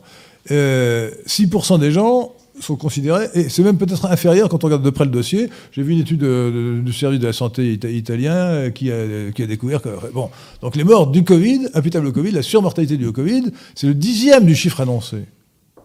Donc on vous ment, on vous comptabilise tous les gens morts avec le Covid, et pas les gens morts morts à cause du Covid, qui est dix fois moins que cela. Donc c'est pas les Et- 5 millions sont tout à fait faux. Permettez-moi de faire la publicité pour un ouvrage qui n'est pas de moi, qui est euh, Le Covidisme dans la Révolution mondiale, que vous trouvez sur le collectif Sambert Bellarmin. C'est un ouvrage qui a écrit par un médecin euh, qui a dû fermer son cabinet, mais il raconte euh, comment il a vécu les événements, justement, le rapport avec les patients, l'évolution de la médecine. Il parle de la communisation, entre guillemets, de la médecine, puisque maintenant ce sont des, des- des- des commissaires politiques médicaux qui donnent des directives aux médecins, c'est plus le médecin qui a un traitement individualisé pour chaque patient, bref. Euh, mais je, je vous renvoie à cet ouvrage qui est extrêmement intéressant. Bien, nous allons. euh, Ah, encore une Peut-être question une toute petite dernière question. Ouais, dernière. Tech Tango qui demande euh, Bonjour monsieur Abosi.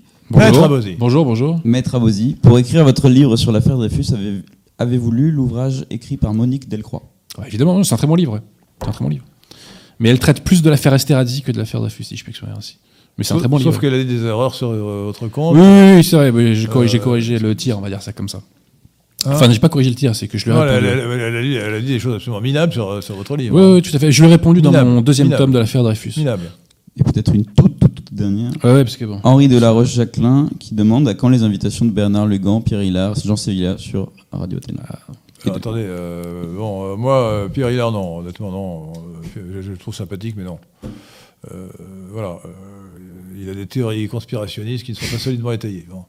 Mais en revanche, Bernard Lugan et Jean Sevilla sont des gens de grande qualité. hein, euh, Bernard Lugan habite très loin en province, donc c'est compliqué aussi. hein, de- Alors, mais ça pourrait être par, éventuellement par, par, euh, par, euh, Skype. Voilà, il me reste à remercier notre C'est moi. conférencier. Je vous j'invite à l'applaudir. Merci.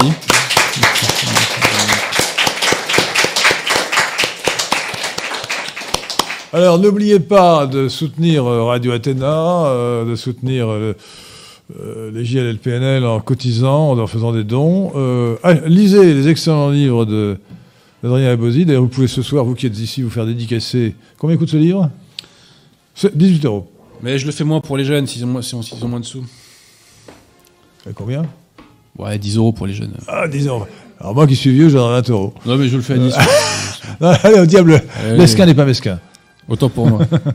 Euh, et donc, euh, euh, et surtout, j'ose dire, son livre, le- le- non, le premier, L'affaire Dreyfus, Adrien Abosi, édition de c'est c'est un ouvrage auquel je tiens beaucoup. Ah ouais, non, mais c'est un livre essentiel. Vous aurez lu ça, vous aurez compris qu'on vous a menti sur ce sujet-là comme sur beaucoup d'autres. Merci, cher Adrien Abosi. C'est moi. Et donc, est-ce que la, la soirée va continuer ici euh, avec une petite fête ou pas du tout? Oui, donc, euh, donc voilà, pour ceux qui, qui- alors, bah, mes chers auditeurs de Radio Athéna qui n'êtes pas présents. euh, Tant pis pour vous. Voilà. ah, mais je vois. Est-ce qu'il y a une deuxième femme, une deuxième personne du sexe faible non Alors ça, c'est la, la ligne coup de poing de la soirée là. Bien. Eh, eh bien, merci euh, Pierre de Tirmont qui a ré- réalisé euh, cette émission. Euh, merci Patrick euh, euh, d'avoir posé les questions. Parfois, je vous ai un peu fait, concurrence. Je vous demande pardon. hein, hein ah, pardon. Pardon, Patrick. Pardon. Je, là, je me prosterne à vos pieds en vous demandant pardon. Et, et à très bientôt. alors pour moi, d'ailleurs, lundi prochain. euh, lundi prochain à 19h, ce sera il faut que je le fasse au moins une fois sur quatre, donc que ce soit une foire aux questions FAQ. Euh, vous pourrez m'interroger euh, sur Abosi, par exemple, sur, euh, sur Moshe aussi. Moshe, Mo- C'est Moshe- plus fort que vous. Moshe Olive. Ben, il faut ouvrir les yeux, hein, il faut ouvrir les yeux des gens hein, sur la vérité. hein, voilà. Moi, je crois à la vérité. Voilà. Merci.